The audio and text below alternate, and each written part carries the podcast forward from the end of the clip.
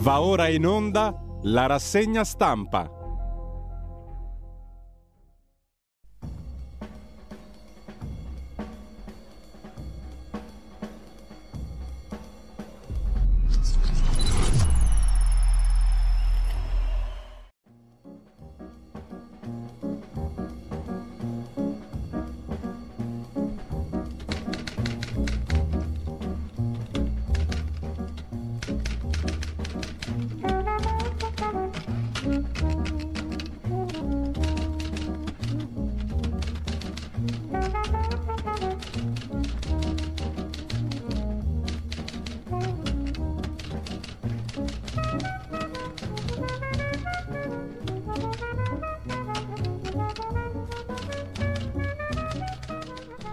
Cordiale buongiorno a tutte le ascoltatrici e a tutti gli ascoltatori da Giulio Cainarca. E bentrovati all'appuntamento con la rassegna stampa. In perfettissimo orario, sono le 7.30, dovrebbe essere martedì 18 di ottobre, me lo confermano dalla regia, saluto Federico Morsari dall'altra parte del non vetro. Radiolibertà.net per partire bene, benissimo, soprattutto con il pulsantino del Sostienici, che è una robetta interessante per noi, per voi, per tutti, per la libertà di stampa, la libertà di pensiero, la libertà in assoluto. E non è poca roba. Ad ogni modo radiolibertà.net, subito dopo ansa.it, la prima pagina dell'Ansa si apre come molti quotidiani con la politica interna e la foto di Silvio Berlusconi e Giorgia Meloni. Il sorriso di Silvio Berlusconi non ha bisogno né di Freud né dei suoi epigoni né dell'ultimo degli psicologi di quartiere per capire che sorriso è. È un sorriso molto bello, rilassato, tranquillo, di grandissima stima nei confronti di Giorgia Meloni. Parla da solo quel sorriso lì di Silvio Berlusconi. Tregua Meloni-Berlusconi si tratta sui ministri di Forza Italia, l'ipotesi Tajani agli esteri. Giorgetti all'economia, poi vedremo la squadra per come si va delineando et cetera, et cetera. Il famoso Toto Ministri. Al termine del vertice una nota Fratelli d'Italia, Forza Italia. Parla di clima di unità di intenti, cordialità, che è la parola chiave, e collaborazione uniti alle consultazioni. Dice Berlusconi al governo insieme per un esecutivo forte. Bufera sull'appunto di Berlusconi, la Meloni non è ricattabile, eccetera, eccetera, tutto archiviato. Pallone d'oro vince il francese Karim Benzema, 34 anni, è il secondo più anziano a conquistare il trofeo e terzo titolo per la Covid, la quinta dose di vaccino a 120 giorni dall'ultimo booster. Quinta addirittura. Il Ministero della Salute dice somministrabile in concomitanza con altri. Più ti vaccini, meglio stai. Droni kamikaze su Kiev, jet contro un edificio in Russia.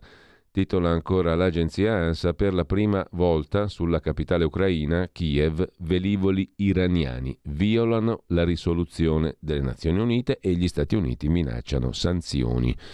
Ci sarà una risposta, dice anche l'Unione Europea. Il russo Medvedev a Israele. Rischio stop alle relazioni se invierà armi. Esplosioni in tutta l'Ucraina, scrive l'agenzia.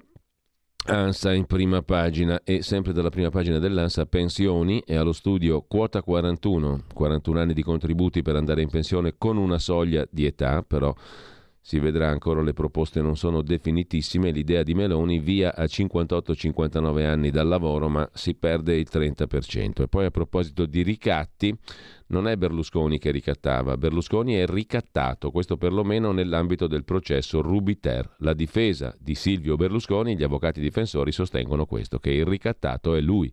Dalle ragazze tentativi di ricatto, così su chat per pressing, per soldi. Berlusconi parte offesa, ricattata, altro che ricattatore. Naturalmente in due ambiti completamente diversi, le relazioni con Giorgia Meloni e le relazioni con le protagoniste delle cene eleganti, mentre sul gas Bruxelles lancia un price cap dinamico ma temporaneo, cioè una bufala, eh, scusate, la proposta anzi dell'Unione Europea per evitare un'eccessiva volatilità dei prezzi e prevenire picchi estremi sul mercato. Auguri. Mario Cipollini, l'ex ciclista condannato a tre anni per lesioni all'ex moglie, sentenza del Tribunale di Lucca. E ancora in primo piano l'ecobonus sull'agenzia ANSA, via alle prenotazioni per moto e motorini elettrici. A partire da mercoledì riapre per i concessionari la piattaforma ecobonus.mise.gov.it per gli incentivi ai singoli cittadini. A proposito di singoli cittadini, gira una foto di un tizio che a Roma per ricaricare la macchina ha tirato fuori un bel cavo dell'elettricità da casa sua, l'ha fatto passare sul marciapiede, ci ha messo dei fogliettini bianchi per dire ai passanti attenzione e se l'è collegato alla macchina. Qualcuno ha detto siamo peggio che nelle favelas, qualcun altro ha detto ha fatto bene perché i punti di ricarica sono molto pochi. La velocista Dosso, mm, che dovrebbe essere una uh, atleta, una centometrista o giù di lì, c'ha la staffetta in mano, non so chi sia, denuncia, mi hanno detto sporca negra, nessuno mi ha difeso, mi sento violata, chi governa dica no, cioè Draghi sostanzialmente governa ancora lui. Allarme povertà, Zuppi, il segretario della conferenza episcopale italiana, afferma che il reddito va mantenuto, il reddito ovviamente di cittadinanza, la povertà si combatte però creando posti di lavoro, dice Papa Francesco, e il lavoro dà dignità alle persone. Ineccepibile. Il rapporto Caritas, lo vedremo su Avvenire, in particolar modo il giornale della conferenza episcopale italiana, il rapporto dice che nel 2021 la povertà assoluta conferma i suoi massimi storici toccati nel 2020. Morta Rita Calore, la madre di Stefano Cucchi, e ancora in primo piano a proposito di defunti, nuovo crollo nel cimitero a Napoli. Le bare rischiano di cadere. La foto dell'ANSA è abbastanza eloquente, ci sono bare in pericolo, zona transennata, area diversa da un precedente crollo.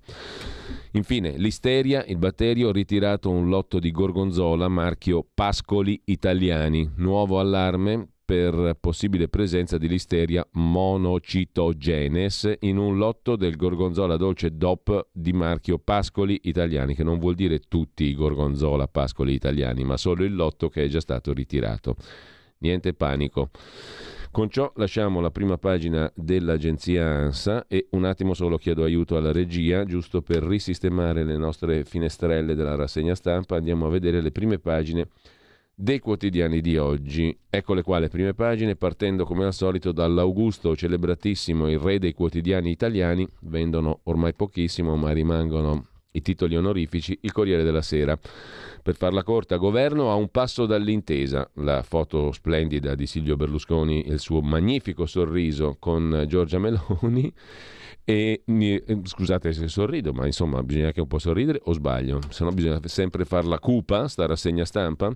Incontro Meloni-Berlusconi, resta da sciogliere il nodo della giustizia, il Ministero della Giustizia. A Forza Italia cinque ministeri.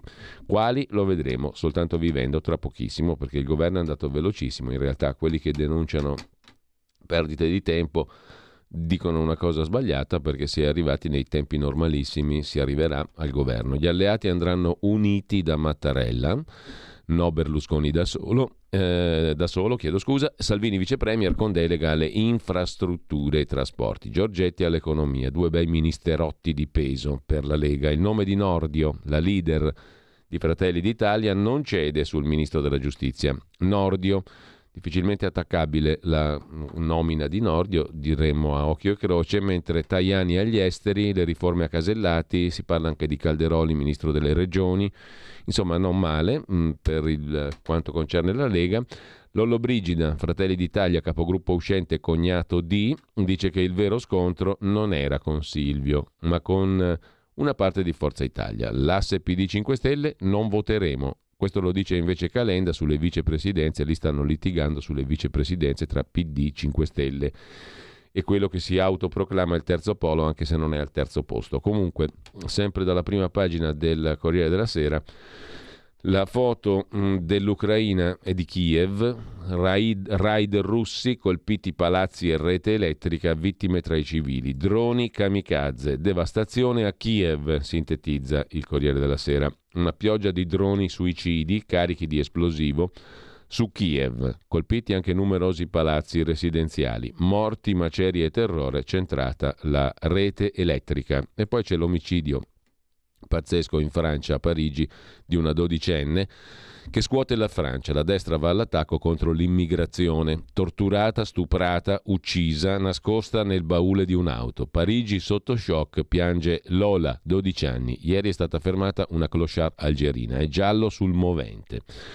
E poi la vicenda di Mario Cipollini, campione di ciclismo, condannato a tre anni di carcere, lesioni e minacce all'ex moglie. Con questo lasciamo la prima pagina del Corriere della Sera, improponibile, imbevibile il caffè di oggi di Massimo Gramellini su Emanuele Segné e Roman Polanski. L'avrete già visto da tutte le altre parti, lo stupro e via dicendo. Lasciamo perdere, imbevibile sto caffè, dal Corriere della Sera passiamo però ad avvenire Avvenire che apre con il rapporto Caritas di cui sopra Miseria che morde è il titolo del quotidiano di ispirazione cattolica della Conferenza Episcopale Italiana. Allarme della Caritas. Nel 2021 quasi 6 milioni di persone in povertà assoluta, un italiano su quattro a rischio, colpiti soprattutto minorenni e mezzogiorno, dove però il costo della vita è differente rispetto alle aree del nord Zuppi difende il reddito di cittadinanza ma va riformato. La rete dei centri cattolici aiuta un milione e mezzo di indigenti.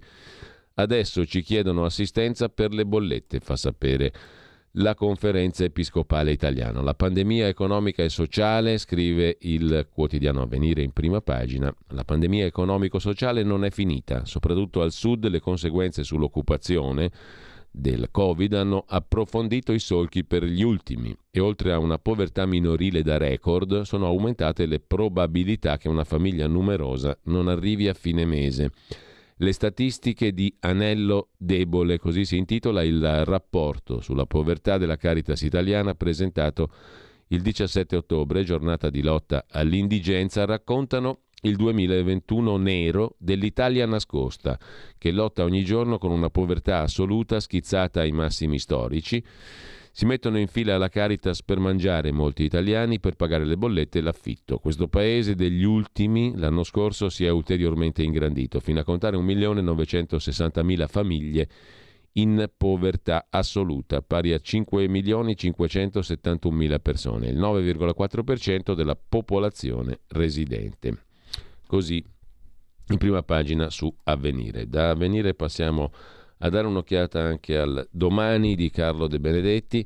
Apertura sulla politica interna, nell'era di Giorgia Meloni neanche l'assalto fascista alla CGL è di matrice fascista. Le, motiv- le, motivazioni della prima condanna per le violenze di un anno fa, guidate da Forza Nuova, non riconoscono una radice neofascista. Il Parlamento non è intervenuto e il questore di Roma potrebbe andare al Viminale. Il giudizio era in corso, sono stati velocissimi sti giudici a diventare fascisti, secondo il domani.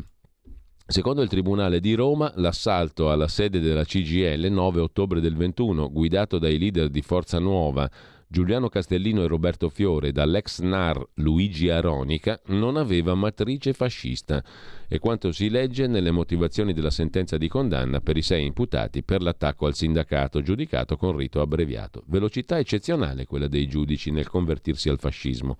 Il fascismo naturalmente di Giorgia Meloni e dei suoi alleati. Meloni e Berlusconi fanno pace in attesa del prossimo scontro, scrive il quotidiano diretto da Stefano Feltri.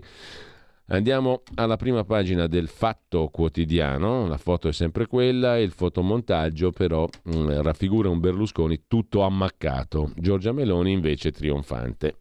In sostanza era partito per ricattare, ma B. Punto, cioè l'orrido Silvio, finisce suonato. La resa di Berlusconi, sottolinea il quotidiano di Marco Travaglio, dopo un'ora a Meloni non ottiene la giustizia né il Ministero dello Sviluppo Economico per le TV. Quindi il ricattatore non è più in grado di ricattare, evidentemente, secondo il Fatto Quotidiano, un governo di ex e di dinosauri. Molti sono cavalli di ritorno, il nuovo che è avanzato, e Mediaset vuole una legge che tagli gli spot di Netflix. Dopo i voti alla russa, Renzi batte cassa, vuol fare il Verdini del centrodestra, chiede Coppa Sirovigilanza per Maria Elena Boschi. La mossa per tentare di cancellare due reati da parte degli avvocati del Caimano al processo Rubiter, le Olgettine tentarono di ricattarlo. Silvio Berlusconi è lui il ricattabile, diciamo così. Sem- sempre dalla prima pagina poi del Fatto di oggi, la Caritas, il rapporto di cui abbiamo appena parlato, in 15 anni povertà triplicata. Per il rapporto Caritas la povertà è ereditaria in 6 casi su 10, vivono in ristrettezze oltre 5 milioni di persone. Il reddito copre solo il 44% di chi ha bisogno. La frase del giorno sopra la testata Google rimuove la pagina di YouTube dedicata a Enrico Berlinguer perché incoraggia attività illegali. Ora alla sinistra italiana commenta il fatto, fra le altre cose serve pure un hacker. Renzi riparte, sarà a Bangkok con gli industriali, è uno speaker a gettone più che un parlamentare della Repubblica. Matteo Renzi già riparte, un evento a Bangkok con gli industriali. Missione speaker è il giramondo, il conferenziere. Matteo Renzi scrive il fatto quotidiano in prima pagina. La vignetta di Natangelo raffigura Giorgia Meloni, didascalia, l'incontro privato tra Berlusconi e Meloni scorre liscio, eccetto un imbarazzante equivoco al momento in cui Silvio va via. Ehi, dice Giorgia Meloni e Silvio Berlusconi fuori campo. Che succede, Meloni? Riprenditi i soldi che mi hai lasciato sul tavolo. Ops, dice Berlusconi, scusa, abitudine. Andiamo a vedere l'articolo di fondo. Pesi e misure, firmato da Marco Travaglio. Siccome anche gli orologi fermi segnano l'ora esatta due volte al giorno, fa bene il PD a denunciare le interferenze di Marina e Pier Silvio B. nelle trattative fra il padre e Giorgia Meloni. Non si vede cosa c'entrino col governo la presidente Fininvest Mondadori e l'amministratore delegato Mediaset. Anzi, si vede benissimo, ma il fatto che sembri normale aggrava l'anomalia. Invece il PD fa molto male a non nominare Fedele Confalonieri, presidente Mediaset, e Gianni Letta, ex dirigente lobbista del Biscione da sempre, che si impicciano nella politica da 40 anni. Hanno sempre inciucciato col centrosinistra per, vi- per evitare che risolvesse il conflitto di interessi, che per quanto duri dal 1994 è tutt'oggi una gravissima lesione della Costituzione L'articolo 3 sull'uguaglianza di tutti i cittadini davanti alla legge e il 97 sull'imparzialità dell'amministrazione. La Costituzione dovrebbe essere la bussola di un'opposizione seria per giudicare la nuova maggioranza col giusto rigore, ma senza doppiopesismi. La destra ha tutto il diritto di eleggere a presidenti delle Camere due uomini di destra. L'idea che dovesse scegliere figure super partes non divisive è una barzelletta. Basti pensare sul fronte opposto a Pertini, Ingrao, Iotti, Bertinotti, Boldrini, Fico. Può presiedere imparzialmente l'Aula anche chi è portatore di idee forti e divisive. Soltanto i morti non ne hanno. La russa è un vecchio fascista, giurò fedeltà alla Costituzione antifascista per fare il ministro. Ora dovrà evitare frasi, azioni nostalgiche o dimettersi perché è incompatibile con la seconda carica di uno Stato antifascista. Fontana è un catto conservatore, anzi reazionario, ma questo rientra nella libertà di pensiero e di culto. È contro l'aborto come tutti i cattolici, ma anche alcuni laici come Pasolini e Bobbio, perché ritiene che l'embrione sia vita, eppure questo è un suo diritto. Il limite che la Carta gli impone è rispettare il diritto di chi la pensa diversamente. Vale anche per le unioni gay e diritti LGBTQ, tutelati dai principi di eguaglianza e libera espressione. Anche Meloni dovrà osservare il discrimine. Un conto è combattere la denatalità con politiche sociali per famiglie e madri single, aiutando chi non vuole abortire. Un altro vietare l'aborto. Quanto al Papa, conclude Travaglio, bisognerebbe evocarlo con parsimonia, ma anzitutto mettersi d'accordo. Non si può applaudire chi lo fa se si chiama Mattarella o Draghi, fischiarlo se si chiama La Russa o Fontana, tanto prima o poi Sarà il Papa a fischiare chi lo evoca e fa l'opposto di ciò che lui dice, ma questo rischio sulla guerra lo corrono sia la destra sia il PD, sia Mattarella sia Draghi. E con ciò ite in pace, missa est. E andiamo dal fatto quotidiano a dare un'occhiata anche al foglio di Giuliano Ferrara, Claudio Cerasa, apertura col pezzo del direttore Cerasa, Meloni non è ricattabile dal CAV, ok, ma la destra di Meloni quanto è ricattabile dal suo passato tossico? Sei abiure cruciali da seguire con passione, pensa un po'. Mentre Berlusconi va da Meloni e dice ho una dignità, c'è il passaggio di testimone e ancora in prima pagina sul foglio di oggi direi nient'altro di straordinariamente interessante. Motivo per cui andiamo a dare un'occhiata anche al giornale di Augusto Minzolini che la mette giù funebre. Pace in extremis. In extremis significa all'ultimo, però suona un po' male. Pace in extremis de profundis. Meloni, Berlusconi, patto Forza Italia, FDI al colle insieme, subito governo forte di alto profilo. Le incomprensioni nate dall'amarezza del CAV per la sottovalutazione di FI. Tajani e Salvini vice premier, sprint casellati verso la giustizia. Un epilogo che era già scritto. Sentenzia Augusto Minzolini, non poteva essere altrimenti. E poi ancora Copasir, Conte, inteso come Giuseppi, blocca Guerini sulle poltrone nella furia di Calenda, l'opposizione va in ordine sparso per i cadreghini di minoranza. Imps shock, il reddito ai fannulloni paragonato agli aiuti Covid. Di che si tratta? Pagina 6, scopriamo l'arcano. In realtà il presidente dell'Inps sta infiammando lo scontro tra l'Italia del Nord e quella del Sud, scrive Gianmaria De Francesco sul giornale, tra le due metà del paese, per giustificare il reddito di cittadinanza. Gli aiuti Covid tutti al Nord, ha detto il presidente dell'Inps Tridico che fa il meridionalista. Il sussidio grillino raggiunge solo il 44% delle persone povere. In primo piano ancora sul giornale i complimenti di Bruxelles di Josep Borrell, l'alto rappresentante per la politica estera europea. Di Maio, grande ministro, ha detto Borrell, ma noi, scrive Michel Dessy, non lo sapevamo. E poi ancora Valeria Braghieri, il caso Segne Polanski, se per assolvere un marito si difendono stupro e pedofilia. Uh, la signora Polanski, ovvero Emanuele Segné, è stata presa di mira da tutti, da destra, da sinistra, da sopra e da sotto, per le sue parole sul marito, sulla famosa vicenda della tredicenne, eccetera, eccetera.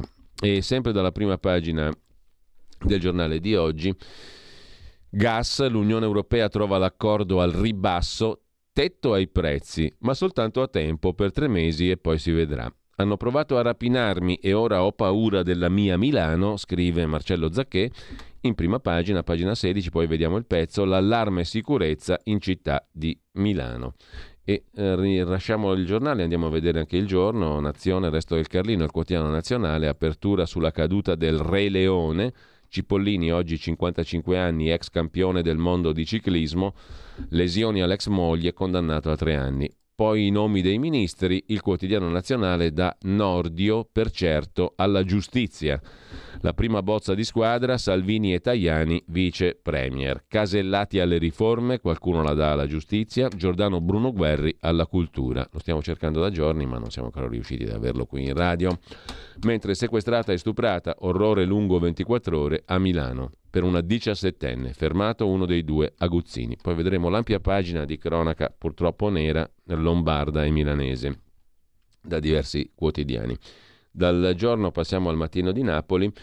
Tra le altre cose il quotidiano napoletano mette in prima pagina la questione del reddito di cittadinanza, arriva solo al 44% dei poveri assoluti, la denuncia è della Caritas, il Sud è in difficoltà. Il cardinale Zuppi dice in quanto presidente della conferenza episcopale italiana e presentatore del rapporto Caritas, che il provvedimento, il reddito di cittadinanza è da rivedere.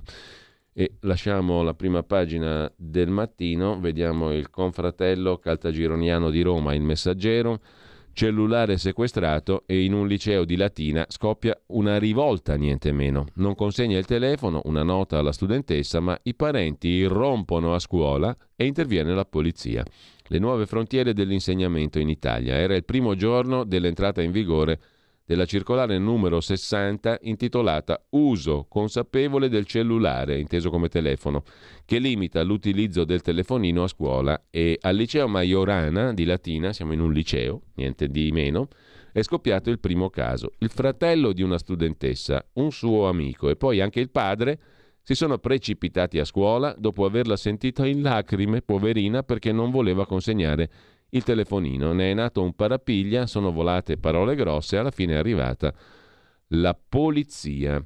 E eh, sempre dalla prima pagina del quotidiano romano, un fatto avvenuto in Lombardia, Mohammed, 16 anni, non vuole più giocare a calcio. Il pallone era la sua passione. Due giorni fa è tornato a casa dicendo alla famiglia che ha chiuso. Ad infrangere il sogno una parola, negretto. È stato chiamato così dall'allenatore degli avversari domenica mattina durante quella che doveva essere una partita di calcio fra ragazzini. La squadra del giovane, il CAS Sacconago, quartiere di Busto Arsizio Varese, ha abbandonato il campo per solidarietà. Così sul Messaggero di Roma. Dal Messaggero andiamo al tempo di Antonio Angelucci, editore anche di Libero, neodeputato Lega. Patto per l'Italia, gufi sconfitti, pace fatta, Meloni Berlusconi, uniti da Mattarella, Berlusconi fa visita a Via della Scrofa per la prima volta da capo eh, di Forza Italia, qualcuno lo paragona appunto a Enrico IV che va a Canossa da Matilde, dopo il vertice tra i due, ma con la cenere in capo, dopo il vertice tra i due leader manca ancora un ministero da assegnare a Forza Italia. Salvini mediatore riesce a ricucire lo strappo, il segretario leghista, qualcuno lo paragona a Giovanni XXIII, come vedremo niente di meno, sul foglio mi pare il solito Caruso, oggi si eleggono i capigruppo e poi ancora stangata sul carrello della spesa. E l'altro argomento di prima pagina sul tempo, inflazione record dal 1983. Saranno sempre di più gli italiani che prima di entrare al supermercato o all'ufficio postale per pagare una bolletta tireranno un bel sospiro. A settembre il costo della vita ha registrato un aumento 0,3% su base mensile, che vuol dire 8,9% su base annua, e record di inflazione dall'83. Secondo Feder Consumatori ogni famiglia spenderà 2.634 euro in più all'anno. Con ciò lasciamo il tempo, andiamo a vedere anche Repubblica, due titoli. Il principale è Condannati alla povertà, il rapporto shock della Caritas. L'altro, Berlusconi-Meloni, tregua armata. Il banco di prova è il Ministero della Giustizia, scrive Stefano Folli. Aggiunge Francesco Merlo, l'unto del Signore ha ceduto lo scettro. Con ciò lasciamo Repubblica, andiamo a dare uno sguardo anche alla stampa di Torino. Stampa che apre con Meloni che piega Berlusconi, insieme un governo forte e tutto il resto, Nordio alla giustizia, Crosetto allo sviluppo economico, Salvini e Tajani vice premier. Funziona il metodo Giorgia, afferma da par suo Marcello Sorgi. Alessandra Ghisleri, sondaggista, cresce ancora Fratelli d'Italia e i 5 Stelle raggiungono il PD. Tuttavia l'Italia non ce la fa, 5 milioni in povertà. Un'intervista poi la vedremo al ministro dell'economia dei Verdi tedeschi Habeck, lo scudo tedesco aiuta tutti. Cosa vuol dire lo vediamo dopo. Intanto inquinamento, Torino guida la classifica dei 13 capoluoghi malati. Greta Thunberg interviene in prima pagina sulla stampa, non tutto è perduto e io Greta vi spiego cosa dobbiamo fare. Spiega la sua anche Tavares, Carlos Tavares, ovvero l'amministratore delegato Chief Executive Officer di Stellantis, Fiat, eccetera. Con il 100% green gravi gli impatti sociali. Più o meno c'eravamo arrivati, mentre lasciamo anche la prima pagina della stampa con l'economista Pietro Garibaldi sulla riforma delle pensioni, l'idea pericolosa di opzione uomo, ancora abbozzata per la verità. Lasciamo la stampa, dicevamo, andiamo alla verità di Maurizio Belpietro, il titolo è a tutta pagina, c'è la tregua, il governo si può fare. L'incontro Berlusconi-Meloni, Berlusconi accetta di recarsi in via della Scrofa, a Canossa, e trova l'intesa sui ministeri. Forza Italia ne avrà cinque, ma non l'agognata giustizia, forse il Mise, Ministero Sviluppo Economico. La Ronzulli resta fuori. La coalizione che ha vinto le elezioni andrà unita alle consultazioni con Mattarella. Il commento del direttore Belpietro, quell'inquietante silenzio del colle sulle minacce ai presidenti delle Camere. A pagina 3 il ragionamento di Belpietro. Presidenti delle Camere minacciati, ma il silenzio di Mattarella è inquietante. Non ce lo dicono. Cosa c'è dietro? Per le offese alla pallavolista Egonu le istituzioni accorrono, anche se il suo sfogo era dettato dalla stanchezza Davanti alle stelle a cinque punte, agli insulti contro la seconda e terza carica dello Stato, invece tutto tace. La russa boia, speriamo che tu muoia, e poi la russa ha scritto al contrario, a testa in giù, la russa garbatella ti schifa, eccetera, eccetera. E sempre dalla prima pagina della verità di spalla Francesco Borgonovo, qualunque cosa dica la destra, alla sinistra non basterà mai. Di che cosa si tratta? Pagina 7 l'articolo del vice direttore. La destra non sarà mai promossa perché a sinistra la realtà non conta, argomenta Borgonovo. La maggioranza che ha vinto le elezioni non ha legami con gli estremisti, non vuole cancellare i diritti, è allineata all'Occidente, eppure i progressisti sbraitano. E come nel caso Egonu, la verità diventa un optional. Due partiti su tre nella coalizione di centrodestra hanno partecipato al governo Draghi, eppure ci dicono che sono arrivati i barbari a palazzo. Sulla vicenda della pallavolista è intervenuta Daisy Osakue, atleta che gridò al razzismo per un uovo lanciato dai ragazzini.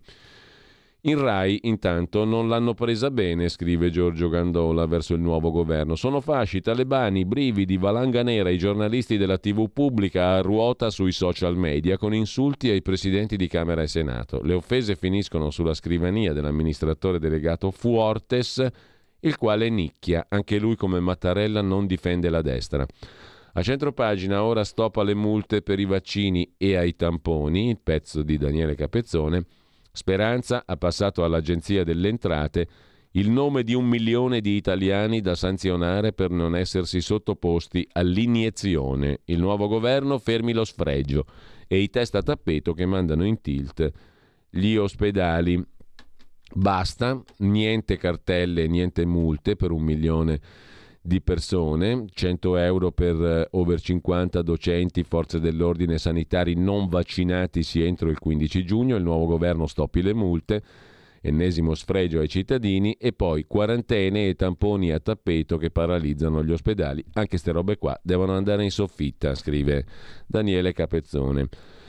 Maurizio Caverzan si occupa invece dell'esplosivo libro di Susanna Tamaro, Tornare umani è il saggio che Tamaro manda oggi nelle librerie per l'editrice Solferino. Sul Covid i nostri governanti dovrebbero chiederci perdono, dice Susanna Tamaro in chiacchierata con la verità. E ancora dalla verità in prima pagina. Ma che tetto al gas? Forse un tettuccio apribile. Dopo mesi di tira e molla, la proposta di von der Leyen sembra una barzelletta, scrive Claudio Antonelli.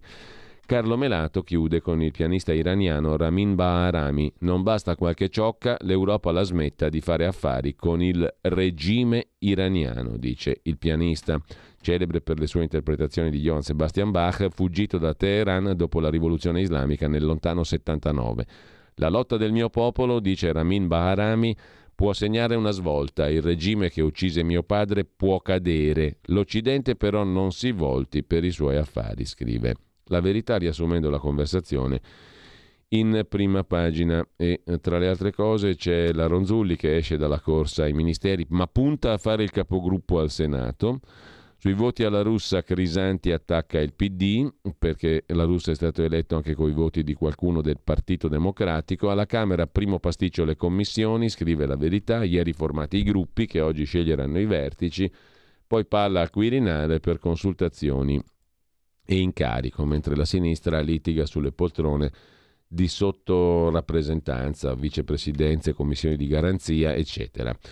Grande enfasi dalla verità al libro, dicevamo già citato in prima pagina, Tornare umani di Susanna Tamaro, dove la scrittrice, scrive Maurizio Caverzan, riflette sulla società prima della pandemia e sulle derive successive. La medicina è elevata a culto, è diventata strumento per il controllo sociale e tolta la possibilità di interrogarsi, si è negata all'uomo la sua essenza, lo sguardo di Susanna Tamaro sul futuro della scienza. C'è anche, per concessione dell'autrice, uno stralcio del nuovo libro di Susanna Tamaro. Abbiamo obbedito, ci siamo fidati, ora i governanti chiedano perdono. Sanità ridotta a pezzi, diktat, chiusure e discriminazioni, i colpevoli facciano ammenda, dice Susanna Tamaro. Segue la questione dell'emergenza energia con un'intervista di Gianluca Baldini a pagina 10 al presidente di ANACI, che è la principale associazione degli amministratori di condominio, Francesco Burrelli. Il 70% dei condomini non pagherà la luce al buio, o condomini credo, il 70% dei condomini non pagherà la luce al buio pure gli altri. Bollette raddoppiate in un anno, senza utenze chi, anche chi è in regola quando sarà esaurita la cassa. Con ciò lasciamo eh, la verità di oggi, andiamo a vedere anche le altre prime pagine rapidamente. Libero diretto da Alessandro Sallusti, autore anche del commento in prima pagina di stampo galileiano, eppur si muove, dedicato ovviamente al governo. Ciao Gufi, si parte, titola libero, pace fatta all'incontro Silvio Giorgi al centrodestra unito e bla bla bla.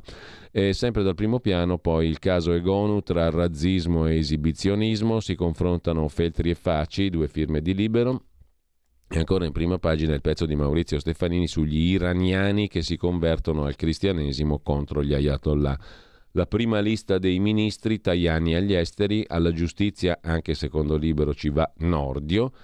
Valditara, candidato Lega all'istruzione, dopodiché l'università verrà scorporata, affidata forse a Anna Maria Bernini, Guerri alla cultura, Rocca alla salute, così eh, il primo piano di Francesco Specchia sui nomi per i ministri, che sarebbero questi secondo Libero. Meloni Premier, Tajani Esteri, Infrastrutture Salvini, Economia Giorgetti, agli interni il prefetto Piantedosi, alla difesa Adolfo Urso, Fratelli d'Italia, così come Crosetto allo sviluppo economico, Sanità Francesco Rocca, Croce Rossa, Transizione ecologica Gilberto Picchetto Frattin, Forza Italia del mm, Piemonte, se non ricordo male, Agricoltura Gianmarco Centinaio, Riforme Elisabetta Casellati, al sud Nello Musumeci, presidente uscente della Sicilia, anzi già uscito, Anna Maria Bernini all'Università, Alessandro Cattaneo, Forza Italia anche lui, Pubblica Amministrazione, Raffaele Fitto, Fratelli d'Italia Affari Europei, la Giustizia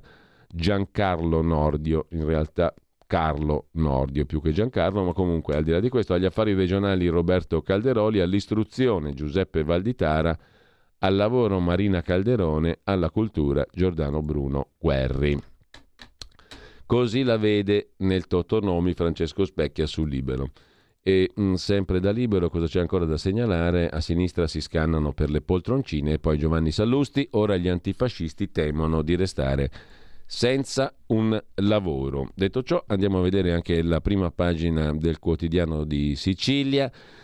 L'argomento d'apertura sono i biglietti dell'Alitalia. A un anno dall'ultimo volo, ai viaggiatori neanche un euro di rimborso. È Feder Consumatori Sicilia a parlare di situazione kafkiana, eppure i soldi sono stati stanziati. Di spalla c'è l'editoriale del direttore e fondatore Carlo Alberto Tregua l'Ucraina diventa invivibile, Zelensky se ne frega del suo popolo.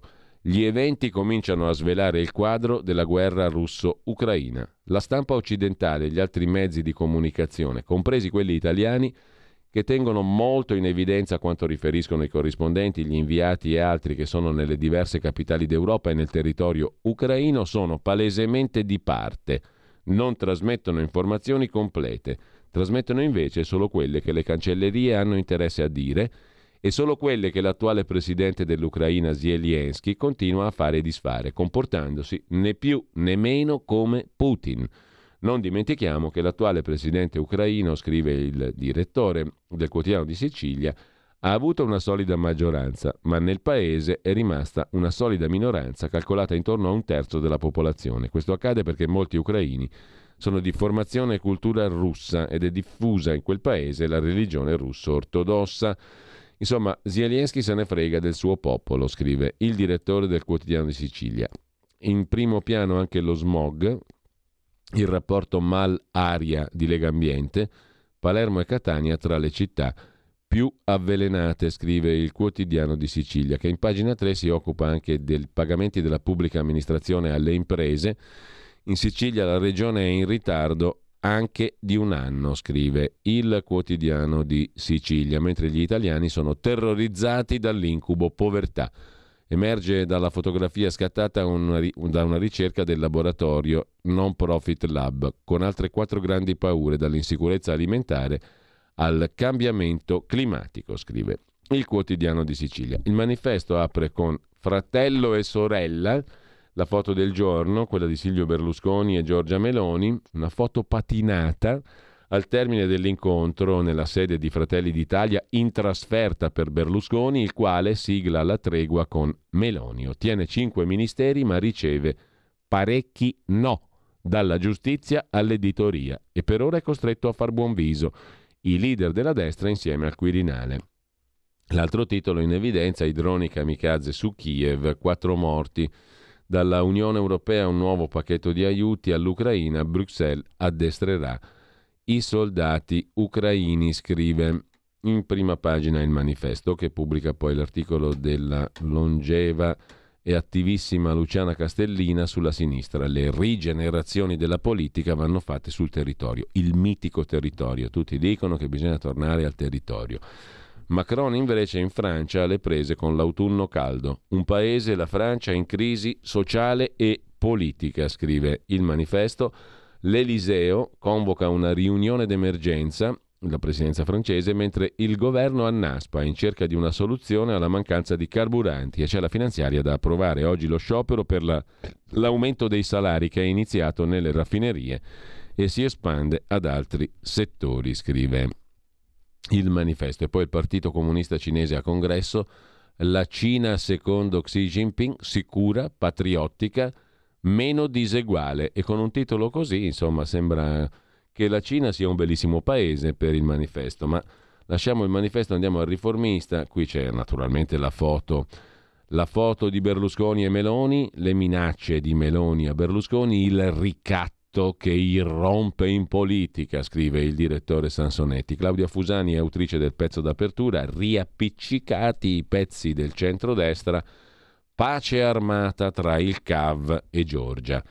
Il terzo pezzo è sul Consiglio Superiore della Magistratura che caccia la giudice che aiuta i migranti. Aveva chattato con Palamara con una motivazione suggestiva. Il plenum del CSM ha sollevato dall'incarico Luciana San Giovanni, presidente della diciottesima sezione del Tribunale di Roma, competente per la protezione internazionale. Questa sezione è la più efficiente e organizzata d'Italia oltre che con la questura e la prefettura, ha in essere protocolli con i vari enti antitratta e con l'Alto Commissariato Nazioni Unite per i rifugiati per assicurare ai migranti adeguate condizioni di vita. Insomma, è un'ottima giudice, aiuta i migranti, è stata cacciata perché aveva chattato con Palamara. Lasciamo con ciò anche il Riformista l'identità di Tommaso Cerno, che è uscita subito dopo le elezioni, apre con un giuoco di parole Melosconi. Poi se abbiamo tempo vediamo anche un po' la storia raccontata da prima comunicazione di questa nuova avventura eh, editoriale, un nuovo quotidiano, l'identità appunto, Melosconi, governo, tutti i nomi dell'ultima trattativa e poi Pianeta Cina, Spunta l'ipotesi per quanto invece riguarda di nuovo l'Italia dei vice premier Salvini e Tajani in pole position, i diritti e rovesci del PD, tutte le poltrone di opposizione e poi a chiudere la prima pagina Gratteri, il nord-est e le nuove mafie. La denuncia del procuratore di Catanzaro in Veneto, la crisi economica favorisce la criminalità organizzata. Rapidamente vediamo anche il Sole 24 ore, il quotidiano di Confindustria. L'apertura è sulla Gran Bretagna, Hunt azzera i tagli fiscali, la sterlina recupera e le borse rimbalzano. La Banca d'Inghilterra, la Bank of England dietro la svolta. Stabilità prioritaria. La Premier Liz Truss, che aveva fatto l'azzardo fiscale, è in bilico. L'altro titolo, l'Unione Europea che cerca la mediazione sul tetto al prezzo del gas, una mediazione su un tetto al prezzo flessibile ed emergenza. Insomma, una roba un po' rappattumata, secondo non pochi. Infine, sempre dalla prima pagina, pensioni tra le ipotesi, quota 41 con una soglia di età, si vedrà. Verità e affari, esistono voci, chiedo scusa, che danno verità e affari in procinto di essere chiusa tra poco la testata, ma comunque al di là di questo Monte Paschi Siena, Calvario in borsa, crolla del 90% il diritto di opzione sull'aumento di capitale e anche il titolo va giù. Il mercato fa sapere che non sosterrà l'operazione Monte Paschi, questo è il verdetto.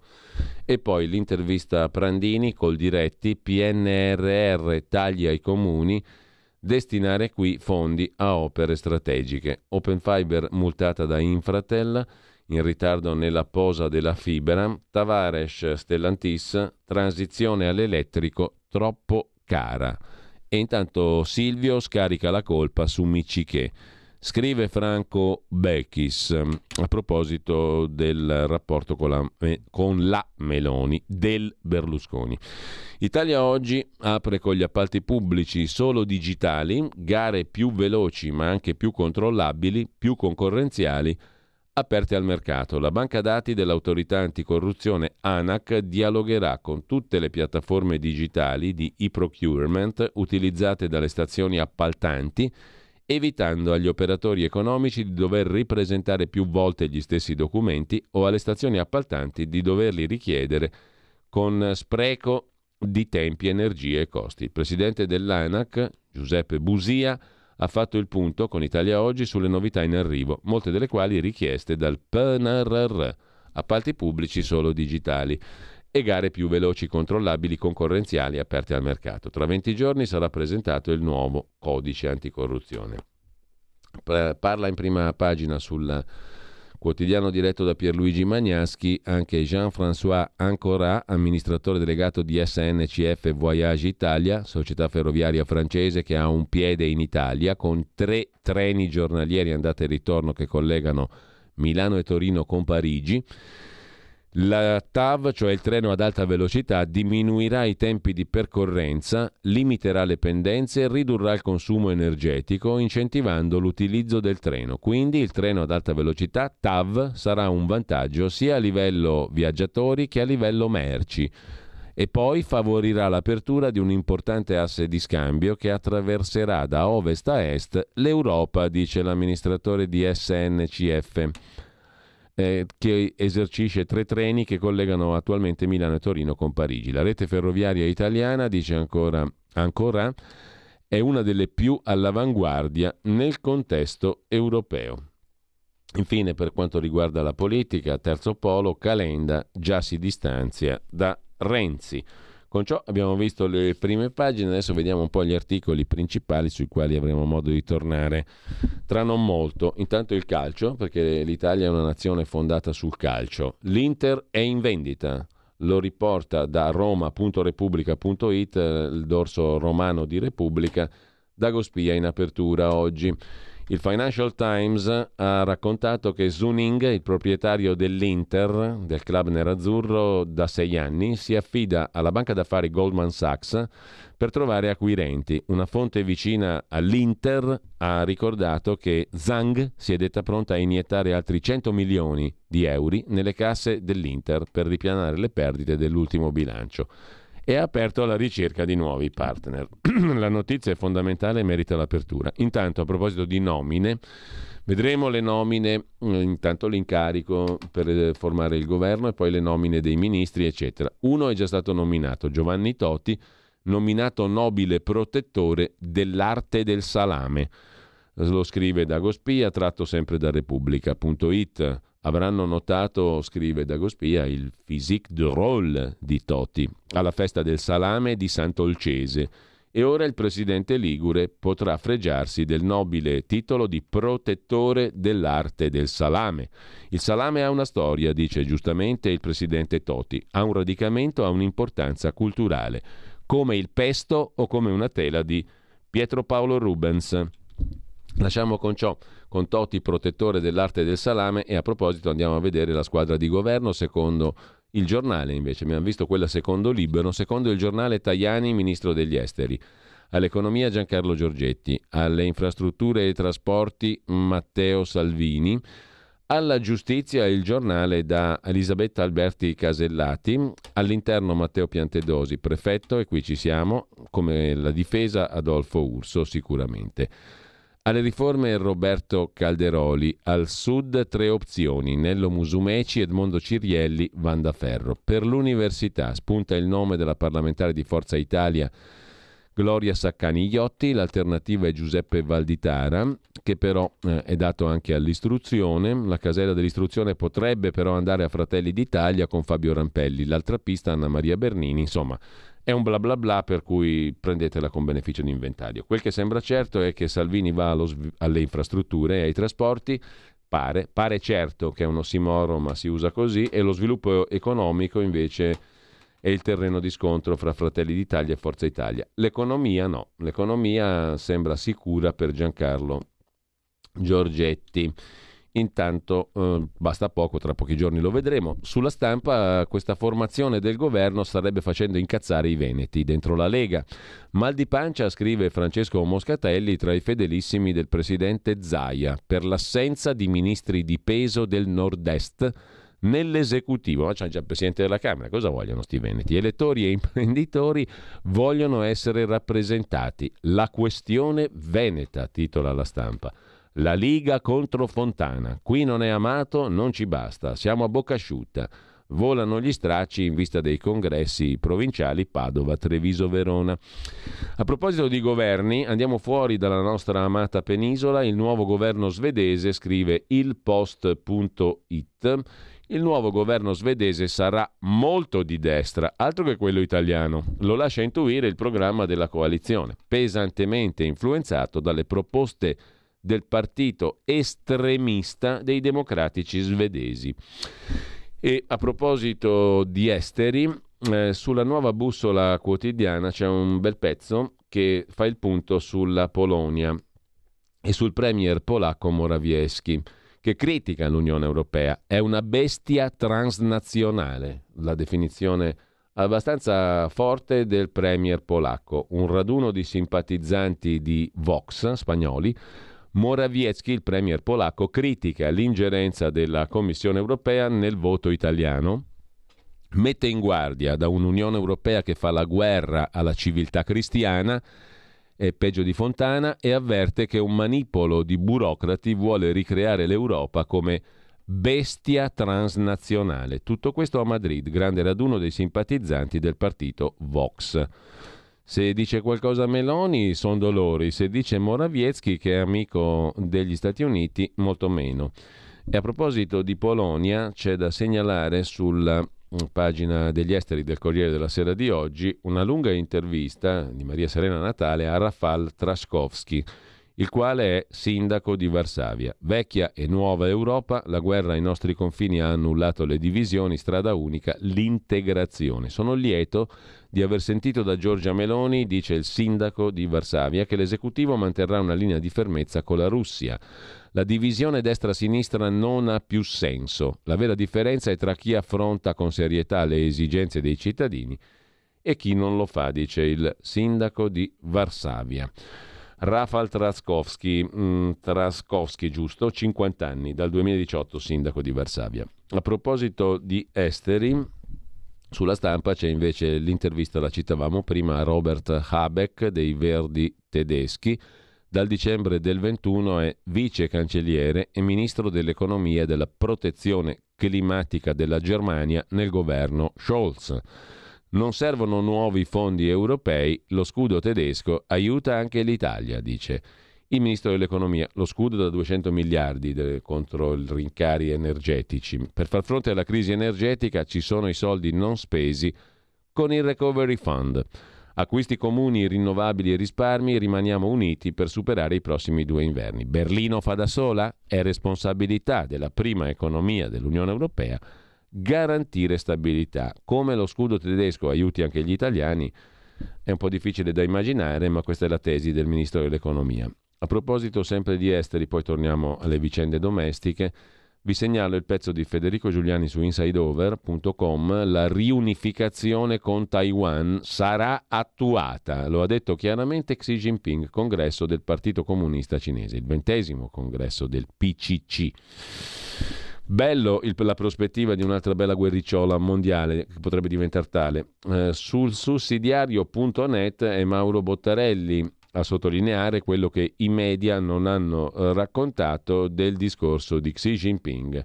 Nei resoconti sul discorso di Xi Jinping in apertura del congresso del Partito Comunista Cinese non sono stati colti i passaggi realmente cruciali, poi ci torniamo sopra. L'ha fatta breve stavolta Xi Jinping, appena 100 minuti di discorso, scrive Bottarelli. C'è un'altra vicenda interessante, la Libia, che non è affatto uno scatolone di sabbia, come disse a suo tempo Gaetano Salvemini, perché dentro la sabbia, sotto la sabbia c'è tanto petrolio e tanto gas. Chi c'è dietro gli scontri a Tripoli? Si domanda Alessandro Scipione, sempre su insideover.com. Eh, anche qui ci torniamo sopra, mentre è caos benzina in Francia, come abbiamo visto prima. Sul sussidiario.net se ne occupa intervistato Francesco De Remigis, inviato a Parigi de Il Giornale. Niente gilet gialli, stavolta il 70% è contro lo sciopero e il sindacato. In Francia un distributore su tre è a secco e per oggi la CGT, la CGL francese, ha proclamato uno sciopero interprofessionale, ma Macron non teme la piazza. Mentre a proposito di Francia, Stefano Montefiori, sul Corriere della Sera che gli dà ampio spazio a questa vicenda, si occupa della morte a Parigi quattro giorni fa di una dodicenne, Lola Davie, mai tornata a casa dopo essere uscita da scuola. Il suo cadavere è stato ritrovato in un baule nella corte interna di un condominio, lo stesso dove abitava la sua famiglia, nel diciannovesimo arrondissement della capitale francese.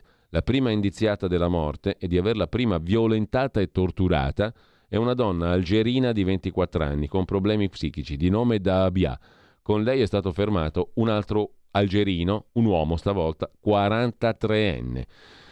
Brigitte Macron ha definito la vicenda intollerabile. La morte atroce di Lola sta scuotendo la Francia. La clochard algerina fermata resta la principale indiziata per l'omicidio della dodicenne. Critiche per la lentezza eh, della reazione del governo. La destra di Zemmour parla di francocidio, cioè di uccisione degli indigeni francesi. Ma eh, torniamo dopo anche su questa vicenda. Intanto, mh, mm, in, a proposito invece di vicende giudiziarie e di violenze, per fortuna non atroci e non eh, con, con, conseguenze mortali, ovviamente, siamo su tutt'altro piano, ma comunque sullo stesso Corriere della Sera di oggi c'è una um, un punto della situazione sulla, sulla questione che riguarda il figlio di Beppe Grillo, Ciro, imputato in Sardegna per violenza sessuale con tre amici. La ragazza ai medici ha rivissuto i suoi momenti di violenza, domani in Sardegna una nuova udienza del processo per violenza. In aula anche gli istruttori di kitesurf.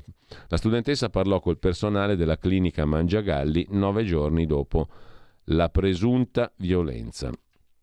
Tornando invece alla pagina strettamente degli esteri, vi segnalo un pezzo su tempi.it a proposito degli Stati Uniti, dove il presidente Biden, scrive Paolo Manzo, teme di perdere le elezioni e fa la guerra ai migranti venezuelani.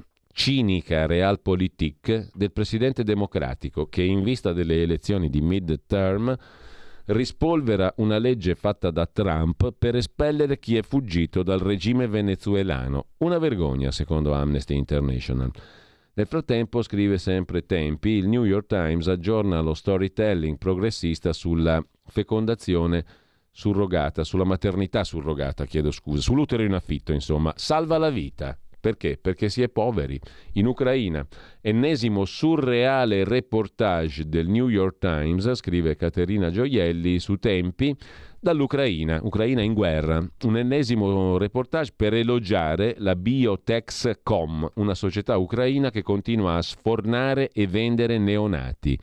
Abbandonata la retorica sull'amore, ora si ammette e si giustifica che chi affitta l'utero lo fa perché ha bisogno di soldi.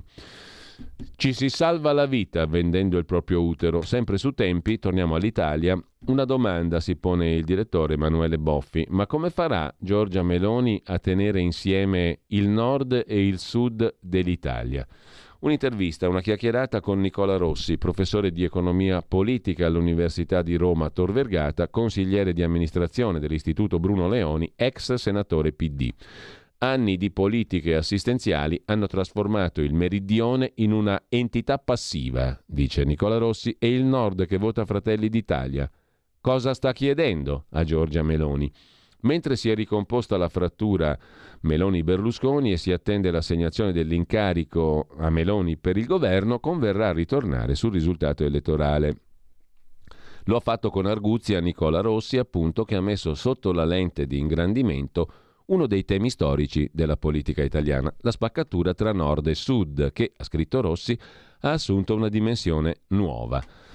Gli anni di politiche assistenziali hanno trasformato il meridione in una entità passiva. Cosa ne facciamo adesso? Il tema molto interessante è posto appunto da tempi.it. A proposito di meridionalismo abbiamo già visto il presidente dell'Inps Tridico, aiuti Covid tutti al nord, ha denunziato il presidente Inps e poi su Tempi c'è da segnalare un'altra cosa molto interessante, la Lombardia che lavora, uno speciale in cui il settimanale Ciellino racconta il cuore di una regione, la Lombardia, che ha fatto della cultura del lavoro un fattore di crescita, benessere e socialità diffusa. Cultura del lavoro che non a caso però è diventata anche monomaniacale e ha obnubilato le menti dei lombardi. Da lombardo si può anche dire una cosa di questo genere che spesso risulta essere abbastanza veritiera. Comunque nel numero di ottobre di Tempi c'è uno speciale dedicato alla Lombardia che lavora, un inserto nel quale si racconta il cuore di una regione attraverso le interviste a tre imprenditori, l'assessore allo sviluppo economico della Lombardia, il leghista Guido Guidesi e il sociologo Aldo Bonomi. Se andate su tempi.it c'è un link nel quale potete poi eh, scaricare lo speciale, la cifra di un popolo, la Lombardia che lavora. Lo potete scaricare in formato PDF molto semplicemente. Ci fermiamo un attimo, facciamo anche qualche anticipazione come al solito alle otto e mezza su cosa andrà in onda in questa fantastica radio e poi torniamo alla rassegna stampa agli articoli di oggi.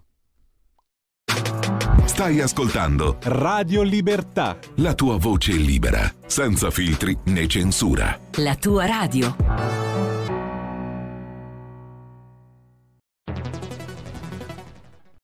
C'è chi te la racconta sbagliata e chi te la racconta male. C'è chi te la racconta tagliata e chi te la racconta al contrario e chi non te la racconta affatto. QDS te la racconta giusta. Ogni giorno la tua terra, il suo presente, le sue attese, la sua volontà di rinascita. Leggi, abbonati, scegli il quotidiano di Sicilia. L'informazione giusta per crescere insieme.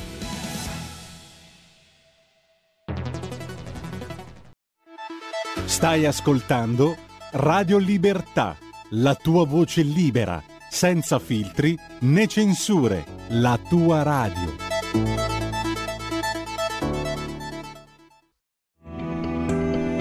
Il meteo.it presenta le previsioni del giorno.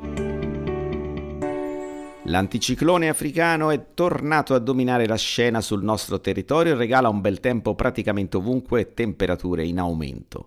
In mattinata ampio soleggiamento da nord a sud con cieli sereni su tutti i settori, salvo per locali nebbie, poi qualche nube sparsa sui settori pianeggianti settentrionali, sulla Sardegna e sul medio versante adriatico. Nel pomeriggio la situazione non è destinata a cambiare e il cielo sarà ancora sereno o al massimo poco nuvoloso sull'Italia. Per ora è tutto da ilmeteo.it dove il fa la differenza anche nella nostra app. Una buona giornata da Lorenzo, te dici. Avete ascoltato le previsioni del giorno.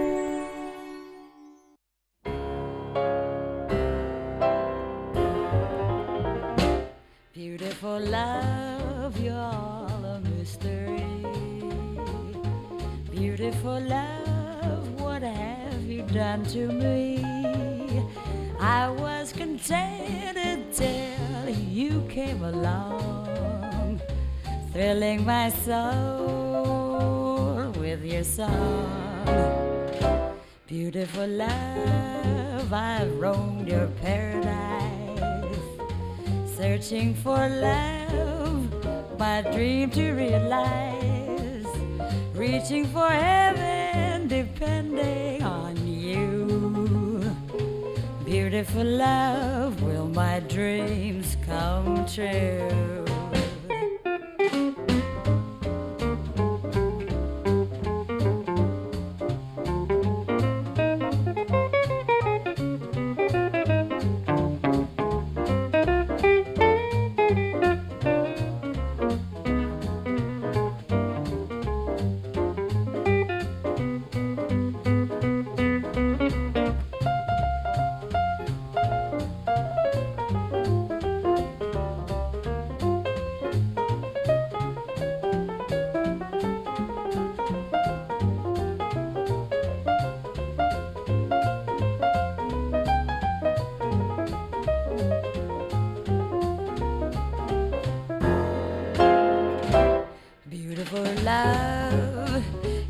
All a mystery.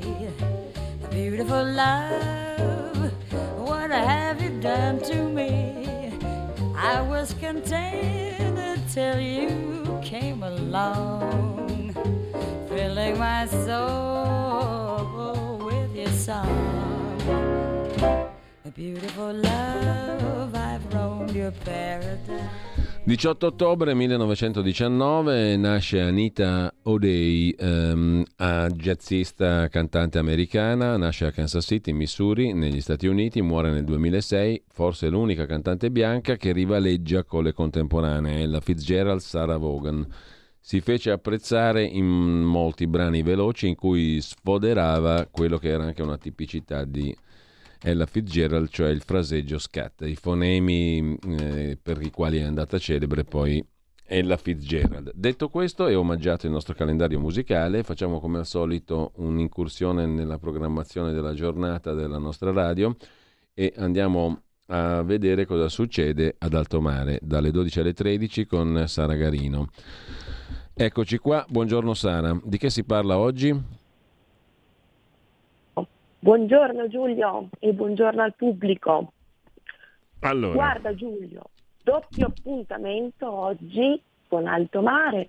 Dalle 12 alle 12.30 parleremo di attualità, dal governo nascente al contesto geopolitico in cui si trova e si troverà ad operare. Ne parleremo con Renato Farina, giornalista di Libero, e con Claudio Berzola nelle vesti di esperto di cyber security seconda parte dalle 12.30 alle 13 dedicata a un evento di valorizzazione delle vigne piemontesi, questo evento si chiama Barolo Entrepreneur, non svelo subito tutti i dettagli, ne parleremo nel corso della diretta, interverranno comunque Marco Protopapa, assessore all'agricoltura della regione Piemonte per un'introduzione istituzionale a questo importante progetto che ha ricadute e conseguenze positive anche per quanto concerne la solidarietà e poi interverranno Ezio Raviola, presidente della Fondazione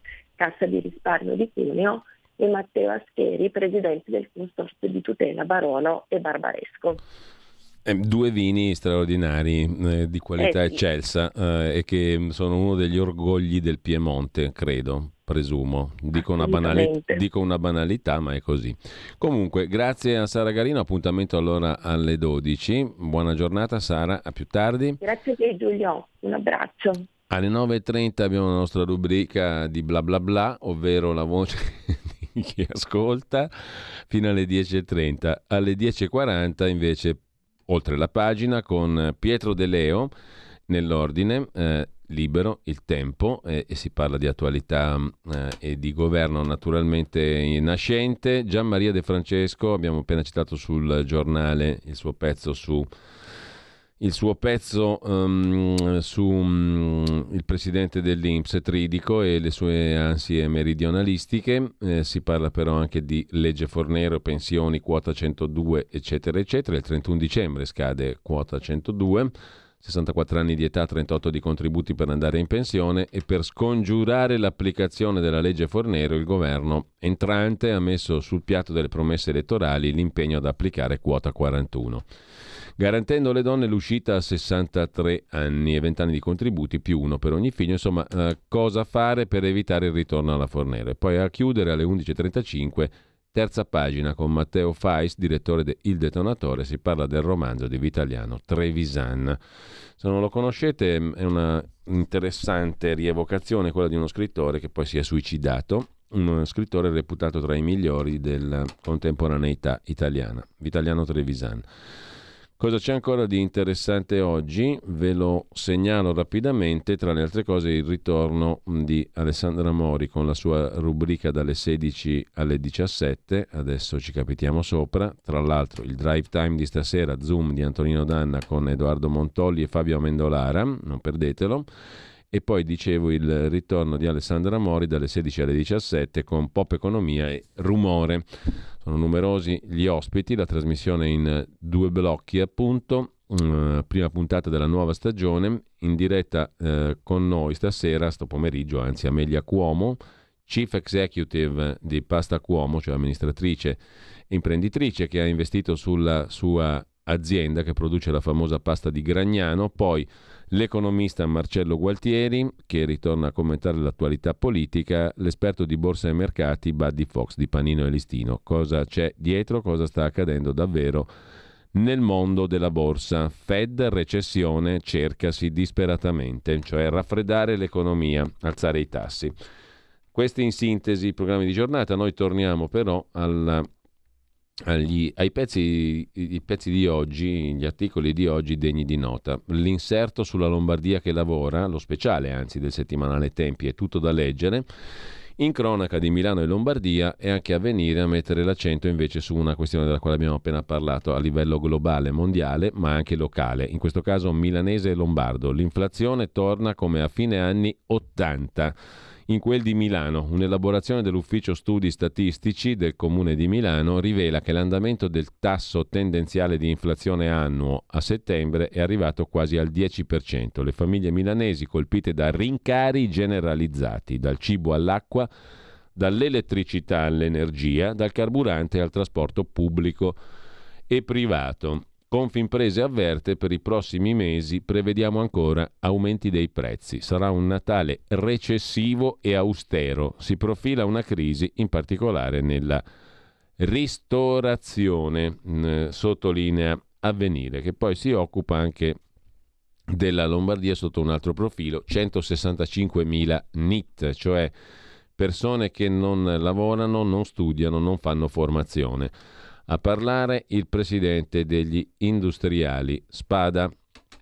In Lombardia 165.000 NIT, il presidente degli industriali lombardi di Asso Lombarda, mancano figure professionali flessibili a rischio il 43% delle assunzioni. Il rapporto dell'Asso Lombarda evidenzia l'importanza della collaborazione fra mondo del lavoro e scuole, fondamentale l'orientamento Purtroppo però c'è mismatch, cioè disequilibrio fra domanda e offerta, fra domanda di personale che arriva dalle aziende e offerta di figure professionali attualmente in circolazione. A proposito di Lombardia, sul giornale Letizia Moratti si gioca il tutto per tutto, per la vicepresidente l'ipotesi di un posto al governo, ma non sembra che si profili per lei nessun posto al governo, e la possibile revoca delle deleghe da parte del presidente Fontana. La sfiducia del presidente verso la numero due è solo rinviata dopo la pratica romana della formazione del governo. Cosa farà da grande Letizia Moratti? Punto di domanda. Mentre rimanendo in Lombardia c'è il sindaco di Como che se l'è presa male contro una pagina Facebook, il sindaco Alessandro Rapinese, eletto a giugno. La satira contro di me ricorda le Brigate Rosse, post anonimi, così agivano i terroristi e il Ku Klux Klan. Attacchi anonimi che mi fanno pensare alle Brigate Rosse, al Ku Klux Klan o alla malavita. Mi sembra molto grave, dice il sindaco di Como Alessandro Rapinese attaccando gli anonimi autori di Rapi Governo, una pagina Facebook di satira e critica politica che prende in giro il sindaco di Como e contesta il suo operato. Un migliaio di follower, compresi esponenti politici del capoluogo Lariano. Rapinese è stato eletto sindaco nel giugno scorso alla guida di una lista civica. La mia pagina sui social si chiama Rapinese Sindaco, è tutto alla luce del sole. Chi mi attacca si nasconde dietro l'anonimato. Le critiche sono di soggetti che non hanno nome e cognome, usano nickname non rintracciabili e questo consente loro di parlare senza assumersi responsabilità. Le peggiori associazioni terroristiche e malavitose, non a caso, non sono pubbliche, dice il sindaco di Como. Intanto, sempre rimanendo a Milano, oggi va forte purtroppo anche sotto il profilo della cronaca nera. La città è violenta e l'università, eh, Milano è l'università dei furti di Rolex, dopo i napoletani, i franco-algerini che lavorano a piedi in gruppo, turisti nel mirino. Dice il capo della squadra mobile milanese, è sotto gli occhi di tutti. Gli scippi di orologi in questi mesi hanno subito un'evoluzione. Prima di agire i malviventi valutano modello e prezzo dell'oggetto che vogliono rubare. Adesso tocca ai franco-algerini, dopo i napoletani a Milano. Marcello Zacchè, giornalista del giornale, racconta io ho aggredito, ora ho paura della mia città. leggi di furti di Rolex strappati con forza dal polso o con la minaccia delle armi e pensi che potrebbe capitarti, ma che se in tutti questi anni te la sei cavata ci sarà una bassa probabilità. Poi, mentre vai in bicicletta, domenica mattina alle 12.30, quasi sotto casa, e ti chiedi se qualcuno può avere addocchiato l'orologio che hai al polso, proprio in quel momento ti urta una tizia. Sta facendo una corsetta, scarpe da jogging, ma anche la mascherina, e sorridendo ti costringe ad accostare, come se volesse dirti qualcosa. Strano, cosa vuole? Non hai molto tempo per pensare, tutto accade. Freni, ti fermi. Lei parla con accento slavo e intanto ti tocca. Parla e ti prende il polso con entrambe le mani. Pochi secondi, un lampo. Cosa prevedeva il passaggio successivo o se dietro ci fosse il complice? Non è il caso di indagare. Il riflesso ha il suo ordine, di vincolarsi e pedalare. Sono nato e cresciuto a Milano, nello stesso triangolo residenziale di questa storiella. Conciliazione De Angeli, Monterosa, zona fiera, insomma negli anni 60. Quello che porto al polso dagli anni 80 non è roba da calciatori o piloti di Formula 1, ma un classico che mi ha regalato mio padre scomparso quest'anno. Per un ricettatore vale un po' di banconote da 100 euro, ma il punto è che mai mi sarei aspettato di doverlo lasciare per sempre a casa, di non sentirmi al sicuro nella mia Milano, racconta il giornalista del giornale. Luca Fazzo, invece, cronista giudiziario storico del giornale, si occupa di un'altra vicenda orrenda, gli stupri e il satanismo sulla ragazza in affido. Soltanto ora arriva la revoca alla famiglia, una coppia di Varese che continuava a essere assegnataria di altri minori in difficoltà, servizi sociali nel mirino. A Milano scrive il giornale. Infine, nel milanese, anzi per la precisione all'Imbiate, cinque arresti, una banda di usurai libici, vittime terrorizzate con minacce e pestaggi. All'arrivo dei carabinieri, nella palazzina, volavano dalla finestra Rolex d'oro, per tornare all'argomento di prima, e soldi. Le intercettazioni, lascia a casa il bambino, altrimenti ti prendo a schiaffi davanti a lui. Stai tranquillo perché ho il pollo da mangiare tutto. Se a fine mese non sei pronto, vedi te come ti cucino quella faccia da porco che hai. Non fare il furbo che a luna dobbiamo parlare, eccetera. Una banda di usurai libici all'imbiate. Tornando invece a Milano, drogata e violentata a 17 anni, una notte nelle mani degli stupratori, due fratelli indiani accusati degli abusi. Per uno scatta il fermo, l'altro è irreperibile. La diciassettenne avvicinata in stazione. Dopo una prima perquisizione, uno dei sospettati è riuscito a dileguarsi. Forse è andato all'estero, scrive il giorno in questo caso. Il passo falso grazie alle foto postate sui social dagli aggressori e gli inquirenti così hanno chiuso il cerchio dell'indagine. Sulla questione della povertà. Il primo piano l'abbiamo visto prima di avvenire, ma anche del Fatto Quotidiano, boom di richieste alla Caritas, l'articolo di Paolo Lambruschi a pagina 5 del Quotidiano Cattolico. La priorità è il cibo. Allarme sui minori. Si chiama Anello debole il rapporto sull'Italia nascosta alle prese con l'indigenza assoluta. Chi sono gli oltre 5,5 milioni di connazionali che non hanno di che vivere? Gli immigrati tornano ad essere la maggioranza degli assistiti dalle strutture parrocchiali che hanno ricevuto quasi l'8% in più di richieste di aiuto nel 2021. La fotografia di una società sempre più in difficoltà. 1.400.000 i bambini e ragazzi che vivono in condizioni di povertà assoluta in Italia. 300.000 le persone assistite dalla Caritas nel 2021, il 7,7% in più rispetto al 2020. 55% la percentuale di persone ascoltate dalla Caritas di origine straniera, scrive Avvenire nel riassunto a pagina 5. Mentre andiamo al governo e alla formazione del governo, sulla DN Kronos c'è una chiacchierata con il ben noto, a tanti italiani anche, il ben noto politologo e analista strategico Edward Luttwak, statunitense. Biden sbaglia su Giorgia Meloni, lei ha scelto da che parte sta, non potrà essere usata né dalla Russia né dalla Cina.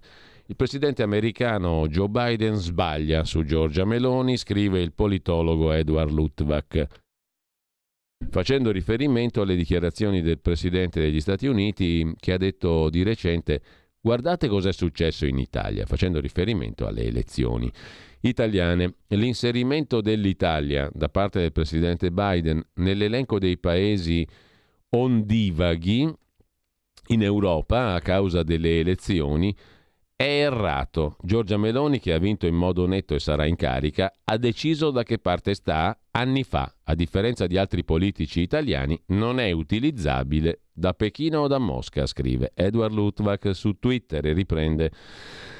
ADN Kronos, la stampa italiana è equilibrata con giornali sia di centrosinistra che di centrodestra. La TV non è, i talk show sono per lo più gestiti da ex comunisti. Dall'ascesa di Giorgia Meloni invitano chiunque sia famoso per qualsiasi motivo purché la attacchino, scrive Lutvak, come se fosse un normale mostro etero nazifascista, aggiunge Lutvak. Mentre, eh, sempre in tema di governo, ancora su ADN Kronos c'è da registrare la presa di posizione di Vittorio Sgarbi. Io alla cultura? Berlusconi pensa solo a Ronzulli. Gli ho fatto dire che sarei stato felice se lui avesse indicato anche me, ma non gli passa per l'anticamera del cervello. In questi giorni non ho sentito Berlusconi, ha detto Vittorio Sgarbi, ma ho fatto parlare lui per dir- a-, a lui, gli ho fatto parlare insomma per dirgli che io, da candidato ai beni culturali, avrei voluto un suo placet. Berlusconi non me l'ha dato non gli passa per l'anticamera del cervello perché lui ha in mente soltanto la Ronzulli, ha detto Vittorio Sgarbi a un giorno da pecora, Rai Radio 1. Candidarsi ai beni culturali in quota Forza Italia? No, ha detto Sgarbi, non sono un candidato di Berlusconi, vorrei essere ministro di tutti. Gli ho fatto dire che sarei stato felice se lui avesse indicato anche me. A me il Cavaliere l'ha sempre detto, tu dovresti essere il futuro ministro dei beni culturali ma pare che Berlusconi non ci pensi minimamente. A proposito di Berlusconi, un ampio articolo sul tempo di stamani, Berlusconi era ricattato, altro che ricattatore. In questo caso però nel processo Rubiter, la difesa di Berlusconi sottolinea questa tesi, minacciato dalle ragazze, nessuna corruzione deve essere assolto. Per l'avvocato Cecconi che difende Silvio Berlusconi il fatto non sussiste e la sua generosità è stata fraintesa da alcune donne che gravitavano intorno a lui. È stato molto generoso anche con l'amico dell'Utri, una ventina di milioni di euro. Sei anni e una confisca da 10 milioni, la richiesta del pubblico ministero. Prossima udienza il 2 novembre con l'arringa dell'altro avvocato difensore Scotti. Torniamo ad ADN Kronos che ospita anche il parere di Fausto Bertinotti sull'altro campo della politica, la sinistra. La sinistra politica è morta, dice Bertinotti. Difficile aspettarsi una capacità della politica di sinistra di riprendere le fila del conflitto sociale. La sinistra politica è morta, dice Fausto Bertinotti ad ADN Kronos.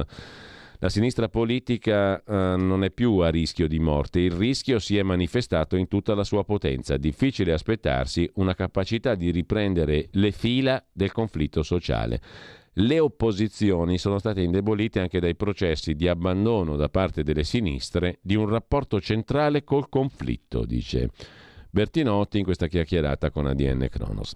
Domenico Cacopardo invece su Italia Oggi si occupa di quel paragone che abbiamo eh, abbozzato prima fra Silvio Berlusconi e l'imperatore Enrico IV.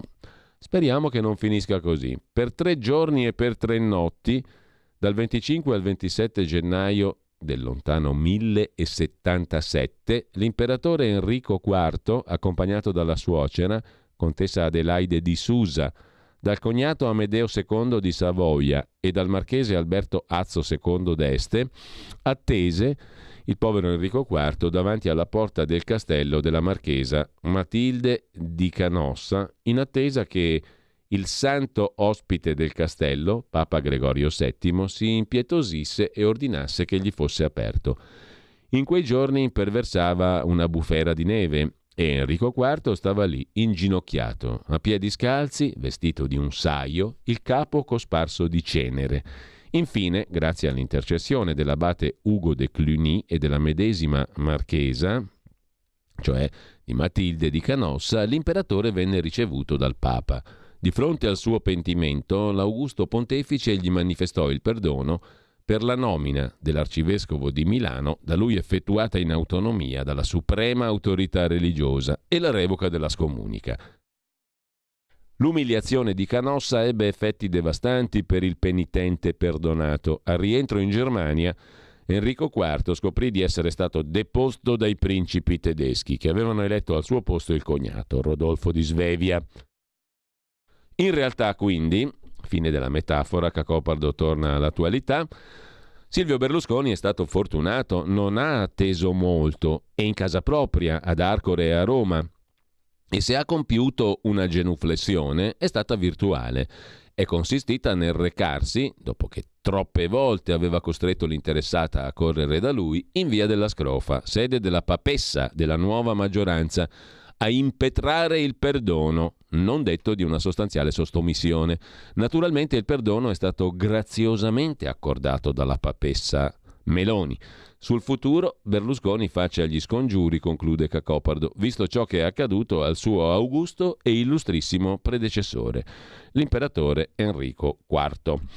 Lasciamo le metafore e i richiami storici e andiamo a un altro articolo degno di nota di Italia Oggi. L'Italia è una repubblica parlamentare, si dice, no? Cioè fondata sul mm, Parlamento, Camera e Senato. E allora quante leggi di iniziativa parlamentare sono diventate leggi, appunto? Quante proposte di legge sono diventate tali? Ebbene, sono state presentate dai parlamentari nella scorsa legislatura 5.374 proposte di legge ne sono state approvate 52. Fate voi i rapporti, 52 su 5.000, 5 su 100 sostanzialmente, grosso modo. No, un momento, una su 100. 5.000 diviso 52 quanto fa? Fa 1. Eh, sì, 1 su 100, diciamo, grosso modo.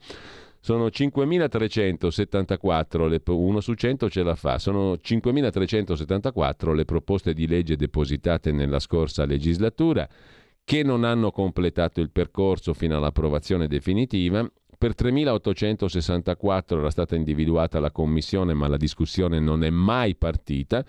In 642 casi la proposta non è neanche stata assegnata a una commissione. 52 sono le proposte di legge che alla fine sono state approvate alla facciazza della Repubblica parlamentare, mentre sottolinea in primo piano sempre su Italia Oggi Gianni Pardo, per il PD cinque mesi sono troppi per uscire dallo stato quasi comatoso, il congresso dovrebbe essere celebrato subito, a rotta di collo. Lo Stato da assistenziale rischia di diventare predatore. Sappiamo tutti che per il PD è previsto il congresso nel marzo prossimo e forse allora si occuperà di curare il malato, ma ci arriverà vivo? Invece di occuparsi dei mille riti tribali per il congresso, perché non farlo in fretta? Per sapere subito chi è l'erede del Partito Comunista Italiano e cosa vuole essere, il PD, scrive Pardo, deve rassegnarsi a essere un partito di sinistra senza rivoluzione e senza pretese di superiorità morale e gli elettori andranno a cercarlo lì quando ne avranno abbastanza del centrodestra.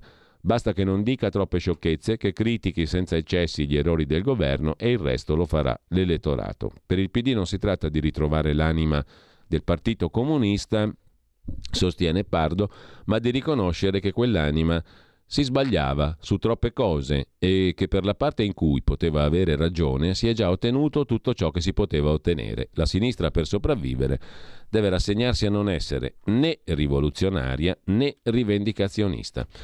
Cambiando argomento invece vi segnalo, a proposito di vaccini e fake news, l'articolo, la rubrica anzi antivirus sul Fatto Quotidiano di Maria Rita Gismondo, direttore di microbiologia e virologia del Sacco di Milano. E le scuse? si domanda la professoressa Gismondo. Fa ribollire il sangue che facendo leva sul panico della gente, durante la pandemia siano state fatte affermazioni infondate deridendo chi, nel rispetto della deontologia scientifica, cercava di metterle in discussione. Il bubbone è scoppiato, è stata una rappresentante della Pfizer ad affermare all'Europarlamento non solo che il vaccino non ha mai avuto la capacità di fermare i contagi, ma che nessuno mai aveva chiesto di dimostrarlo. Le ondate di contagi ce lo avevano fatto capire da subito, ma tale realtà è stata falsata da istituzioni e colleghi soloni che allineandosi al mainstream hanno goduto di aulica fama confermata dal successo mediatico. Lasciateci il piacere, noi che siamo stati crocifissi e puniti col silenzio stampa quasi totale, di ricordare alcune delle bugie, scrive Gismondo. Comunicato stampa 36-2021 Covid-19. Due punti virgolette. Il vaccino, si scriveva, offre una protezione fino al 100% contro infezioni, ospedalizzazione e morte. Fonte Istituto Superiore di Sanità. Il professor Ricciardi diceva i vaccini ci consentono di frequentare gli ambienti al chiuso essendo sicuri che chi è vicino a noi non è infetto e che naturalmente non può contagiarci. Mario Draghi disse il Green Pass è una misura con cui gli italiani possono continuare le proprie attività con la garanzia di ritrovarsi tra persone non contagiose. Aprile del 21. Burioni, che ogni domenica ci ha impartito lezioni da che tempo che fa e che ha auspicato che i non vaccinati morissero come sorci, ha detto la vaccinazione è in grado di ostacolare il contagio in maniera notevole, anche se non al 100%. Si potrebbe sostenere, scrive Maria Rita Gismondo oggi, che tali imprecisioni siano dovute all'evoluzione della scienza che può smentire precedenti affermazioni. Certo, ma non in questo caso. Qualunque asserzione scientifica deve essere fondata su risultati sperimentali ottenuti, a quali hanno fatto riferimento gli autori delle citate affermazioni. Come ha dichiarato Pfizer, non solo non sono stati effettuati studi sulla validità del vaccino nel prevenire i contagi, ma non sono mai stati richiesti. Chi ha sbagliato e offeso con dichiarazioni infondate abbia l'eleganza di chiedere scusa e taccia per un po', scrive Maria Rita Gismondo. Nel frattempo, cambiando ancora argomento, l'abbiamo citato prima però, l'allarme di Lega Ambiente sui primi nove mesi dell'anno, l'Italia soffre di malaria, inquinamento e smog. La maglia nera va a Torino, un'emergenza ormai cronica. Fuori legge 13 capoluoghi, la città della mole antonelliana è seguita da Milano e Padova ai primi tre posti delle città peggiori per quanto so concerne l'aria, mm, Torino, Milano, Padova. Ai primi posti tra le città migliori Catania, Perugia e Firenze, secondo Legambiente. Su domani c'è invece un pezzo che vi segnalo dedicato, ve la ricordate, alla storia della loggia Ungheria l'avvocato Piero Amara e tutto il resto, Cantone e l'enigma dell'avvocato Amara, molti sono i racconti riscontrati. La richiesta di archiviazione sulla questione della loggia Ungheria spiega che non vi sono riscontri idonei sulla sua esistenza, ma i pubblici ministeri di Perugia, la procura dell'ex numero uno dell'autorità anticorruzione Cantone, spiegano che l'avvocato Amara non è affatto un mitomane, esiste un sistema su nomine, CSM e favori, conferme su vari incontri tra Amara e magistrati che cercano promozioni, menzogne invece su Ardita e su altre vicende. L'enigma amara, molti i racconti riscontrati. Il documento integrale pubblicato oggi sul quotidiano Domani. A proposito di magistrati, Antonio Massari sul Fatto Quotidiano si occupa della giustizia malata. Caduto Palamara, i magistrati correvano alla corte di Cosimo Maria Ferri, ex deputato, oggi membro di Italia Viva e tra l'altro c'è dentro uno di quelli che invocavano il ritorno alla Lega, alla Lega antica, quella di una volta, quella del Nord e compagnia bella, cioè Pini, il parlamentare Gianluca Pini, ex parlamentare. Nel 2020 Alessandro Mancini, che a sua volta è un magistrato, procuratore oggi generale dell'Aquila, Mancini si rivolge al deputato Pini, Lega, per parlare all'ex deputato di Italia Viva Cosimo Maria Ferri, magistrato. Dopo l'incontro a Roma, il CSM nomina Mancini, che ha parlato con il leghista Pini, a procuratore generale all'Aquila. Nella chat il leghista scriveva al renziano: Per favore ricordati di Alessandro, cioè del magistrato Mancini. Domani il caso approda al Consiglio Superiore della Magistratura. Maggio 2020, racconta Antonio Massari. Lo scandalo dell'Hotel Champagne, le intercettazioni tra Luca Palamara e i parlamentari Cosimo Ferri e Luca Lotti per pianificare la nomina del procuratore di Roma, lo scandalo è già esploso da un pezzo nel maggio 2020. Si immagina che qualcosa cambi e che si interrompa per un po' almeno la tendenza dei magistrati, non tutti ma neanche pochi, ad autopromuoversi col potente di turno, soprattutto se si tratta di un politico. A maggior ragione se si tratta proprio di Ferri, coinvolto nello scandalo dell'Hotel Champagne. E soprattutto perché il CSM, che dovrà valutare il curriculum, è lo stesso che dovrà giudicare il caso Palamara. A giudicare dagli atti non è andata esattamente così. Anzi, domani il Consiglio Superiore della Magistratura dovrà valutare il trasferimento del procuratore dell'Aquila, procuratore generale Alessandro Mancini, per incompatibilità ambientale e funzionale.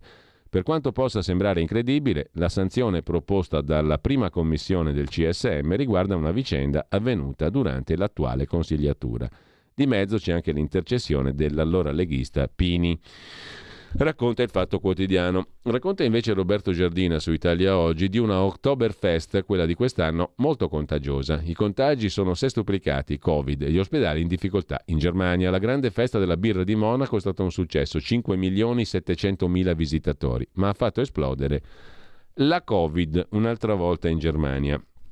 Sul congresso del Partito Comunista Cinese, il sussidiario.net siamo nella pagina degli esteri di oggi, si sofferma con un'intervista a Massimo Introvigne, sociologo, fondatore del CESNUR, cioè dell'Osservatorio sulle nuove tendenze religiose, ma anche esperto di Cina. Covid, repressione e minacce, Xi Jinping si prepara a diventare il nuovo Mao Zedong, dice il professor Introvigne in apertura del ventesimo congresso del Partito Comunista Cinese. Xi Jinping ribadisce la politica Covid-0 che di fatto fa morire i cinesi e intanto stringe le maglie della repressione. A proposito di Cina, su asianews.it il bel pezzo di Emanuele Scimmia ha fatto peggio dei suoi predecessori, ma Xi Jinping otterrà il terzo mandato. Ha aperto ieri il ventesimo congresso del Partito Comunista. Rallentamento della crescita economica, debito in crescita, disoccupazione giovanile, calo demografico. Xi, Xi Jinping offre molti slogan ma poche ricette. La carta del nazionalismo e la questione di Taiwan per trovare un nuovo collante fra regime e società cinese.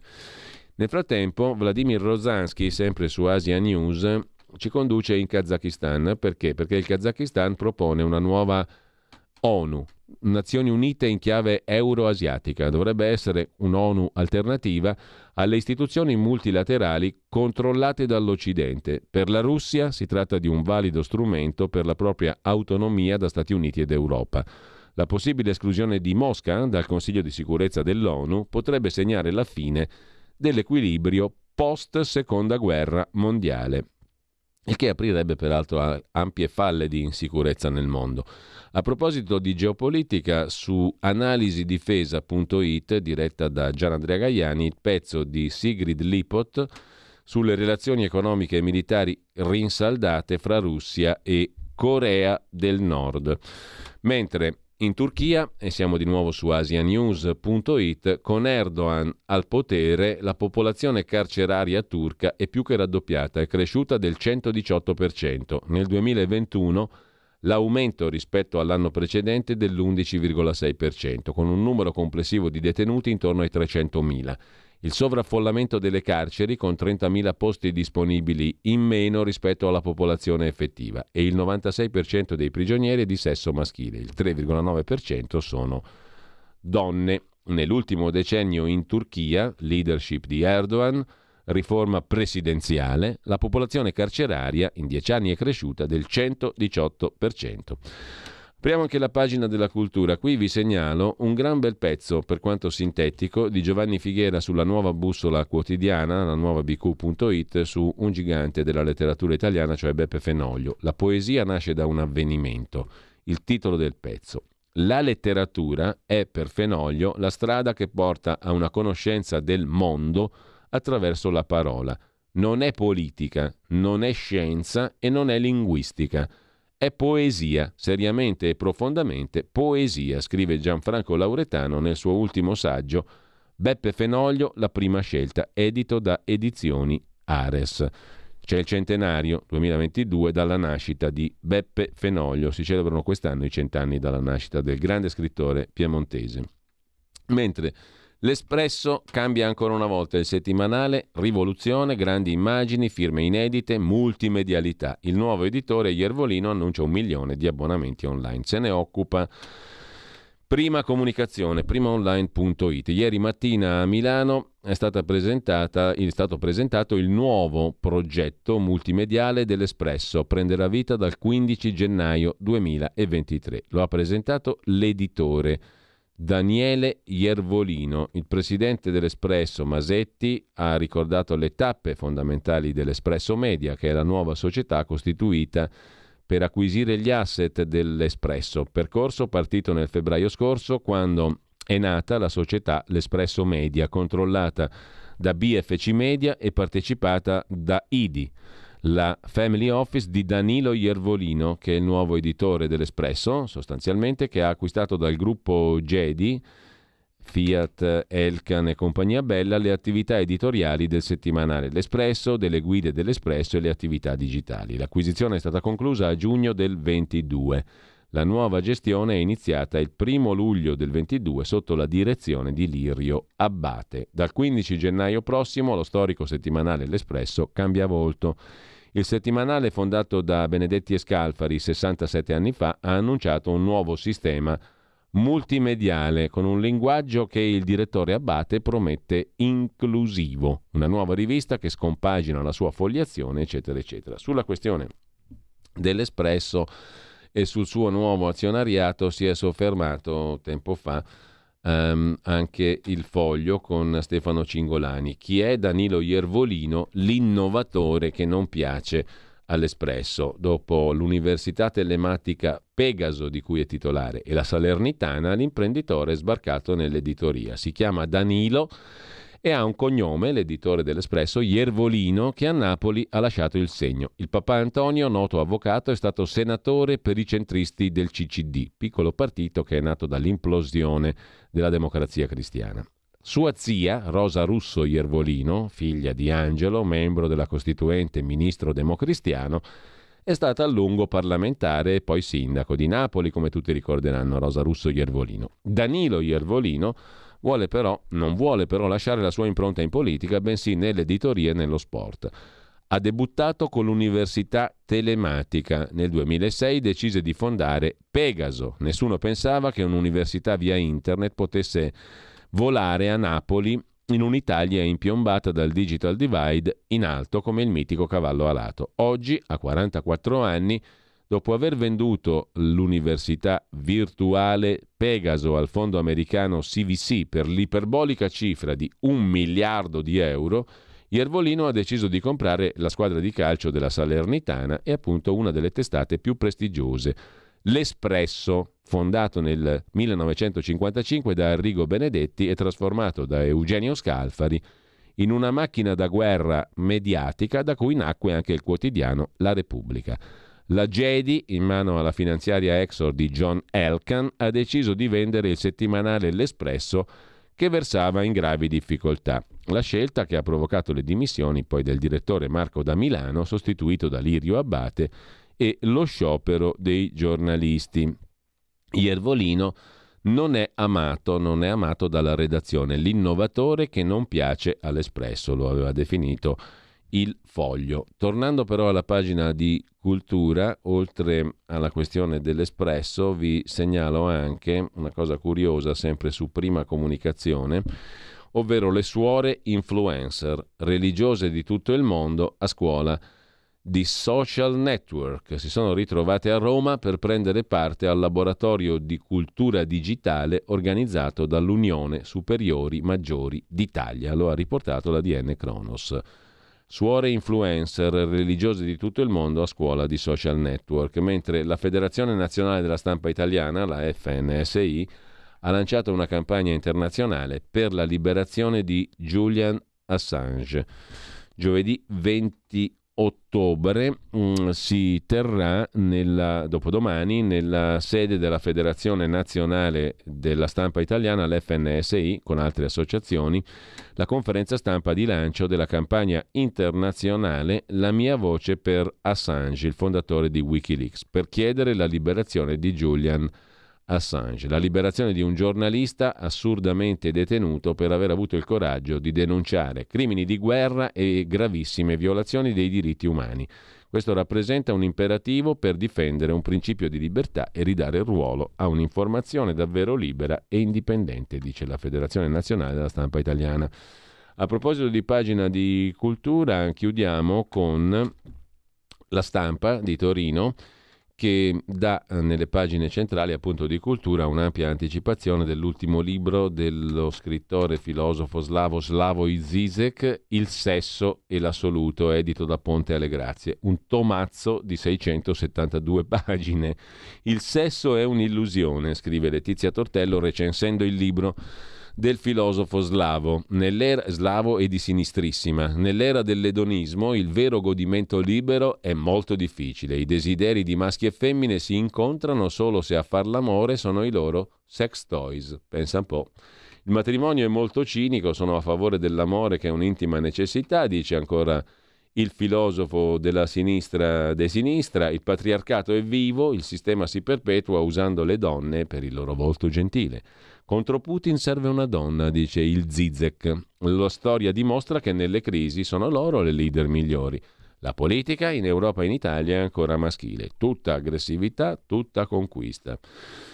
Con ciò lasciamo la pagina di cultura. A proposito, abbiamo citato L'identità, il nuovo giornale di Tommaso Cerno, che in edicola dal dopovoto, sostanzialmente anche lui è stato direttore dell'Espresso che abbiamo citato prima, dopo essere stato senatore del PD.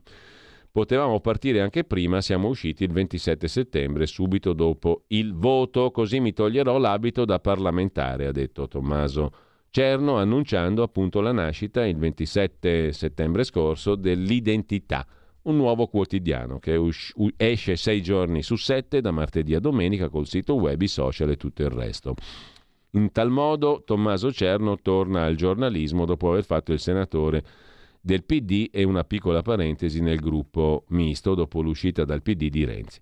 Non mi sono ricandidato, non, no, non torno a Repubblica dove ero in aspettativa, ha detto Cerno, mi lancio in questa nuova avventura difficile e rischiosa, ma posso portare la mia esperienza che va dai quotidiani locali, è stato anche direttore del Messaggero Veneto, Tommaso Cerno fino alla stampa nazionale, dalla direzione dell'Espresso alla condirezione di Repubblica per arrivare al Parlamento per dare vita al nuovo quotidiano L'Identità.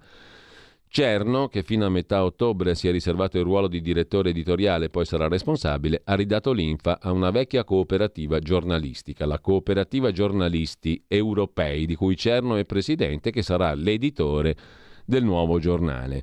Con lui un gruppo di giovani, otto persone all'inizio, fra cui il condirettore Alessio Gallicola che viene dal Mattino di Napoli, il caporedattore Adolfo Spezzaferro, il notista politico Edoardo Sirignano, la cronista Rita Cavallaro, Nicola Santini. Redazione in ufficio e ufficio in via Teulada 52 a Roma. 24 pagine, attualità, molta politica, esteri, cultura, commenti. La domenica lo sport eh, dal punto di vista economico, culturale e storico. Ben 150.000 la prima tiratura di copie. Prezzo di copertina 1,5 euro. Raccolta pubblicitaria OPQ, concessionaria fra l'altro de La Verità di Belpietro, distribuzione MDIS, la stessa del Corriere della Sera. Investimento in pubblicità per il lancio notevole, 2 milioni 700 mila euro. Un po' di risorse per partire ci sono, ma poi bisognerà, dice Cerno, far conto sui ricavi da edicola e raccolta pubblicitaria. Crediamo molto ancora nell'edicola, ha detto il neodirettore del quotidiano L'Identità. Detto questo, abbiamo detto un po' tutto, sostanzialmente adesso torniamo su, alcune, eh, delle, su alcuni degli articoli principali del giorno. Intanto io vorrei eh, tornare, siccome è abbastanza stimolante sempre quello che scrive, a Mauro Bottarelli sul sussidiario.net. Mauro Bottarelli ci porta nei pressi del congresso del Partito Comunista Cinese. Stavolta Xi Jinping l'ha fatta corta soltanto 100 minuti di discorso. All'ultimo congresso del PCC, Xi Jinping aveva parlato per tre ore, al diciannovesimo, questo è il ventesimo. Nonostante questo, i media italiani non hanno perso l'abitudine di trattare la Cina con la supponenza di chi in fondo ritiene quel paese nulla più che una fabbrica di chincaglieria a cielo aperto, una sartoria da sottoscala globale dove si cuciono orli e palloni. Complimenti, d'altronde ognuno si suicida come preferisce. Basta dare un'occhiata ai resoconti sui giornali. Taiwan e Covid. Di fatto le uniche materie di cui si conosceva già la posizione del presidente cinese. Qualcuno, forse in vena di bizzarrie, ha sottolineato il passaggio su Hong Kong e il ritorno all'ordine dell'ex colonia garantito dalla Cina dopo decenni di caos, ha detto Xi Jinping. Altri invece hanno proseguito con la manfrina di Pechino che starebbe voltando le spalle all'alleato russo, facendosi forte della non menzione esplicita da parte di Xi Jinping della questione ucraina. Peccato, scrive Bottarelli sul sussidiario.net, che poco prima dell'apertura dei lavori del congresso del Partito Comunista Cinese, il Ministero degli Esteri cinese, per la prima volta dall'inizio del conflitto, abbia diramato l'ordine di evacuazione dei propri cittadini dall'Ucraina, seguito, a stretto giro di posta, dalla Serbia, la quale ha chiuso tutti gli uffici diplomatici nel paese. Giova ricordare che Belgrado è stata la prima a consigliare l'evacuazione dall'Ucraina ai propri connazionali. Lo fece in forma ufficiale l'11 febbraio scorso, due settimane prima dell'inizio delle operazioni. Guarda caso, droni all'attacco del centro di Kiev, scrive Mauro Bottarelli. Non c'è nulla da fare, continuiamo a trattare l'altra metà abbondante del mondo come colonie di inferiori, da compatire e convertire.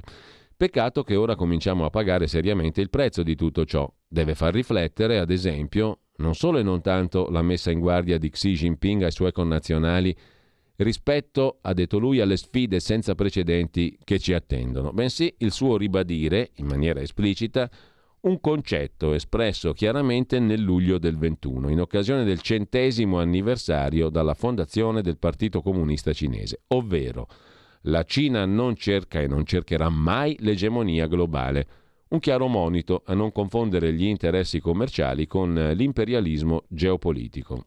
E se ovviamente balza alla mente come Pechino abbia ormai colonizzato mezza Africa, giova ricordare come lo abbia fatto tramite prestiti a quei governi, esattamente la stessa politica del Fondo Monetario Internazionale, l'FMI, il quale però appare sempre meno affidabile se si preferisce l'abbraccio cinese al nodo gordiano di Washington, la quale Washington usa il Fondo Monetario proprio per finalità geopolitiche. Basti vedere il trattamento di favore accordato all'Ucraina fin dai tempi di Poroshenko. Ma attenzione, continua Bottarelli, perché ciò che Xi Jinping ha voluto dire all'Europa sta tutto in due grafici che poi pubblica il sussidiario.net, ovvero la presa d'atto di un'egemonia che Pechino si trova ad amministrare quasi involontariamente per conto terzi, anzi per gentile concessione. La Germania oggi vede nella Cina il suo primo partner commerciale, ma con una dinamica che a causa della crisi energetica e dell'inflazione nell'ultimo periodo ha patito una biforcazione epocale. Esportazioni tedesche verso la Cina stagnanti. Esplosione dell'export cinese verso Berlino. Cioè la Germania importa dalla Cina molto più di quello che esporta in Cina. Da questa dinamica non si esce, ma ancor più esiziale è quanto mostrato dall'altro grafico, cioè fatto 100 della platea di oltre 40 esportatori verso la Russia, oggi Pechino pesa 52, cioè il 52% delle importazioni russe è garantito dalla sola Cina. Esattamente il piano di Washington, polarizzare al massimo gli equilibri, spingendo la Russia nell'abbraccio ritenuto mortale con la Cina e soprattutto tagliare il cordone ombelicale politico, culturale, commerciale della Federazione russa con l'Europa, utilizzando ovviamente l'arma delle sanzioni e della crisi energetica, la quale, giova ripeterlo, sta facendo il solletico agli Stati Uniti rispetto ai disastri che sta sostanziando in Europa. Altresì non è un caso, scrive ancora Bottarelli, che perfino un alleato storico degli Stati Uniti, l'Arabia Saudita, si sia stufata dell'atteggiamento rapace di Washington e abbia deciso di far fronte comune con Mosca in sede OPEC Plus, tagliando la produzione di petrolio e facendo infuriare la Casa Bianca, la quale, focalizzata sulle elezioni di midterm, avrebbe operato una specie di pressione di moral suasion sull'Arabia Saudita affinché attendesse un mese prima di rendere operativa la decisione, cioè dopo l'8 novembre, in modo da non generare aumenti dei prezzi alla pompa prima del voto. Negli Stati Uniti di mid-term Ecco come gira il mondo, scrive Bottarelli, ecco cosa non vi hanno raccontato del discorso di Xi Jinping, una vera e propria lezione magistralis di geopolitica per il nuovo millennio.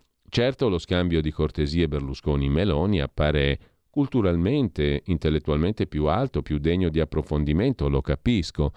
Non capiamo quale rivoluzione si stia compiendo sotto i nostri occhi giorno dopo giorno, decisione dopo decisione. Nel caso dell'Europa errore dopo errore, ma lo capiremo a breve con la spietatezza che la realtà tiene in serbo per gli stupidi e i boriosi. Nel silenzio generale, scrive ancora Mauro Bottarelli sul sussidiario.net, il Belgio la scorsa settimana si è astenuto rispetto all'ottavo pacchetto di sanzioni contro la Russia, di fatto aggiungendo una spaccatura nel fronte europeo dopo il blitz tedesco sul fondo di sostegno contro il caro bollette. E domenica Parigi ha vissuto un'anticipazione violenta e di massa di quanto la attende questa settimana, a partire dallo sciopero generale indetto dalla CGT, il sindacato francese contro il caro vita ma ovviamente non un'immagine o una parola nei TG. C'è il link sul sussidiario a un video dell'emittente all news francese BFM TV che parla chiaro. A detta del ministro con delega ai trasporti Clément Bon, un ritorno alla normalità non è previsto né preventivabile fino all'altra settimana. Ma si sa, in Italia certe realtà scomode è meglio nasconderle finché si può sotto il tappeto. E attenzione a un ultimo grafico che pubblica ancora Mauro Bottarelli nel suo articolo sul sussidiario.net, quei diavoletti di Goldman Sachs hanno deciso di ingannare il tempo dei 100 minuti di intervento di Xi Jinping calcolando la frequenza ponderata dell'utilizzo dei termini crescita e sicurezza rispetto ai due precedenti discorsi inaugurali dei congressi del Partito Comunista Cinese. Come notate, l'economia è rimasta stabile a livello di citazioni ma la sicurezza è schizzata, ovvero, conclude Bottarelli, c'è la forte possibilità che la Cina decida di seguire l'esempio statunitense puntando meno su settori a bolla ciclica come l'immobiliare e concentrando gli sforzi sul moltiplicatore storico del PIL, cioè il warfare, la deterrenza, la guerra che genera crescita e un domani può tradursi in qualcosa di più terribilmente distruttivo che non una mera minaccia. Siamo in uno snodo della storia e noi ci limitiamo a fotografare il panorama come dei turisti, scrive Bottarelli nel suo articolo di commento sul congresso del Partito Comunista Cinese, mentre c'è da segnalare anche mh, mm, il pezzo del post sul nuovo governo svedese che sarà molto di destra. Perché? Perché il Parlamento svedese ha approvato una mozione di fiducia a Ulf Kristersson, leader del Partito dei Moderati di centrodestra, nuovo primo ministro dopo le elezioni politiche dell'11 settembre scorso in Svezia. Nei prossimi giorni Kristersson annuncerà i ministri del suo governo, presenterà una bozza della legge di bilancio, la finanziaria. Intanto la nuova coalizione di maggioranza, scrive il Post, ha approvato un programma condiviso di 62 pagine pesantemente condizionato dalle proposte dei democratici svedesi. Il partito di estrema destra arrivato secondo alle elezioni in Svezia. Il governo Christerson sarà uno dunque dei più conservatori della storia della Svezia un paese che dal secondo dopoguerra è stato governato a periodi alterni dal centro-sinistra o da una coalizione di centrodestra liberale. Lo spostamento a destra è stato determinato dal successo dei democratici svedesi che hanno ottenuto il 20,54% dei voti, superando i moderati di un punto. I più votati i socialdemocratici, 30,3% dei voti. La coalizione però è andata peggio del previsto in un Parlamento molto frammentato, i principali partiti di centrodestra liberale hanno scelto di formare un governo di centrodestra con i democratici svedesi piuttosto che cercare un compromesso con i socialdemocratici e il centro-sinistra. Il partito di destra dei democratici svedesi non avrà nominalmente ministri nel governo Christerson, si limiterà a un appoggio esterno in Parlamento per proteggere l'immagine dei partiti del centrodestra e permettere loro di sostenere che non hanno alleati di governo di estrema destra. In realtà i democratici svedesi avranno pari dignità tra i tre partiti di centrodestra. Euronews ha notato che nel programma condiviso sottoscritto anche dai democratici svedesi, si legge che i partiti che non sono al governo avranno uguale influenza rispetto a quelli al governo. I democratici potranno inoltre nominare, i democratici in Svezia significa il partito di destra, potranno nominare tecnici e funzionari da affiancare al personale politico nei ministeri espressi invece da partiti più moderati. I democratici svedesi non saranno un partito fra i tanti nella coalizione. I loro 73 deputati rappresentano il 40% della maggioranza del nuovo governo, 176 deputati. Prima ancora dei primi passi parlamentari del nuovo governo, hanno fatto valere tutto il peso nella compilazione del programma condiviso. I democratici svedesi hanno costruito il loro consenso promettendo politiche molto severe sull'immigrazione e sulla criminalità, come altri partiti europei di destra, stabilendo spesso un legame fra questi due elementi. Ed è su questi due temi che si nota di più l'influenza dei democratici svedesi sul programma del governo Christerson sull'immigrazione. Il nuovo governo promette di accogliere soltanto 900 rifugiati all'anno contro i 6.400 posti fissati nel 22 dal governo uscente di centro-sinistra. Saranno cancellati i permessi di soggiorno a tempo indefinito e saranno allungati i tempi per i ricongiungimenti familiari che possono chiedere gli stranieri già accolti in Svezia. Fino a pochi anni fa la Svezia è stata un paese storicamente tollerante e accogliente nei confronti degli migranti, scrive il Post, che in sostanza dice saranno molto a destra gli orientamenti del nuovo governo svedese. Sono le 9.29, ci risentiamo tra poco con la voce di chi ascolta. Avete ascoltato la rassegna stampa.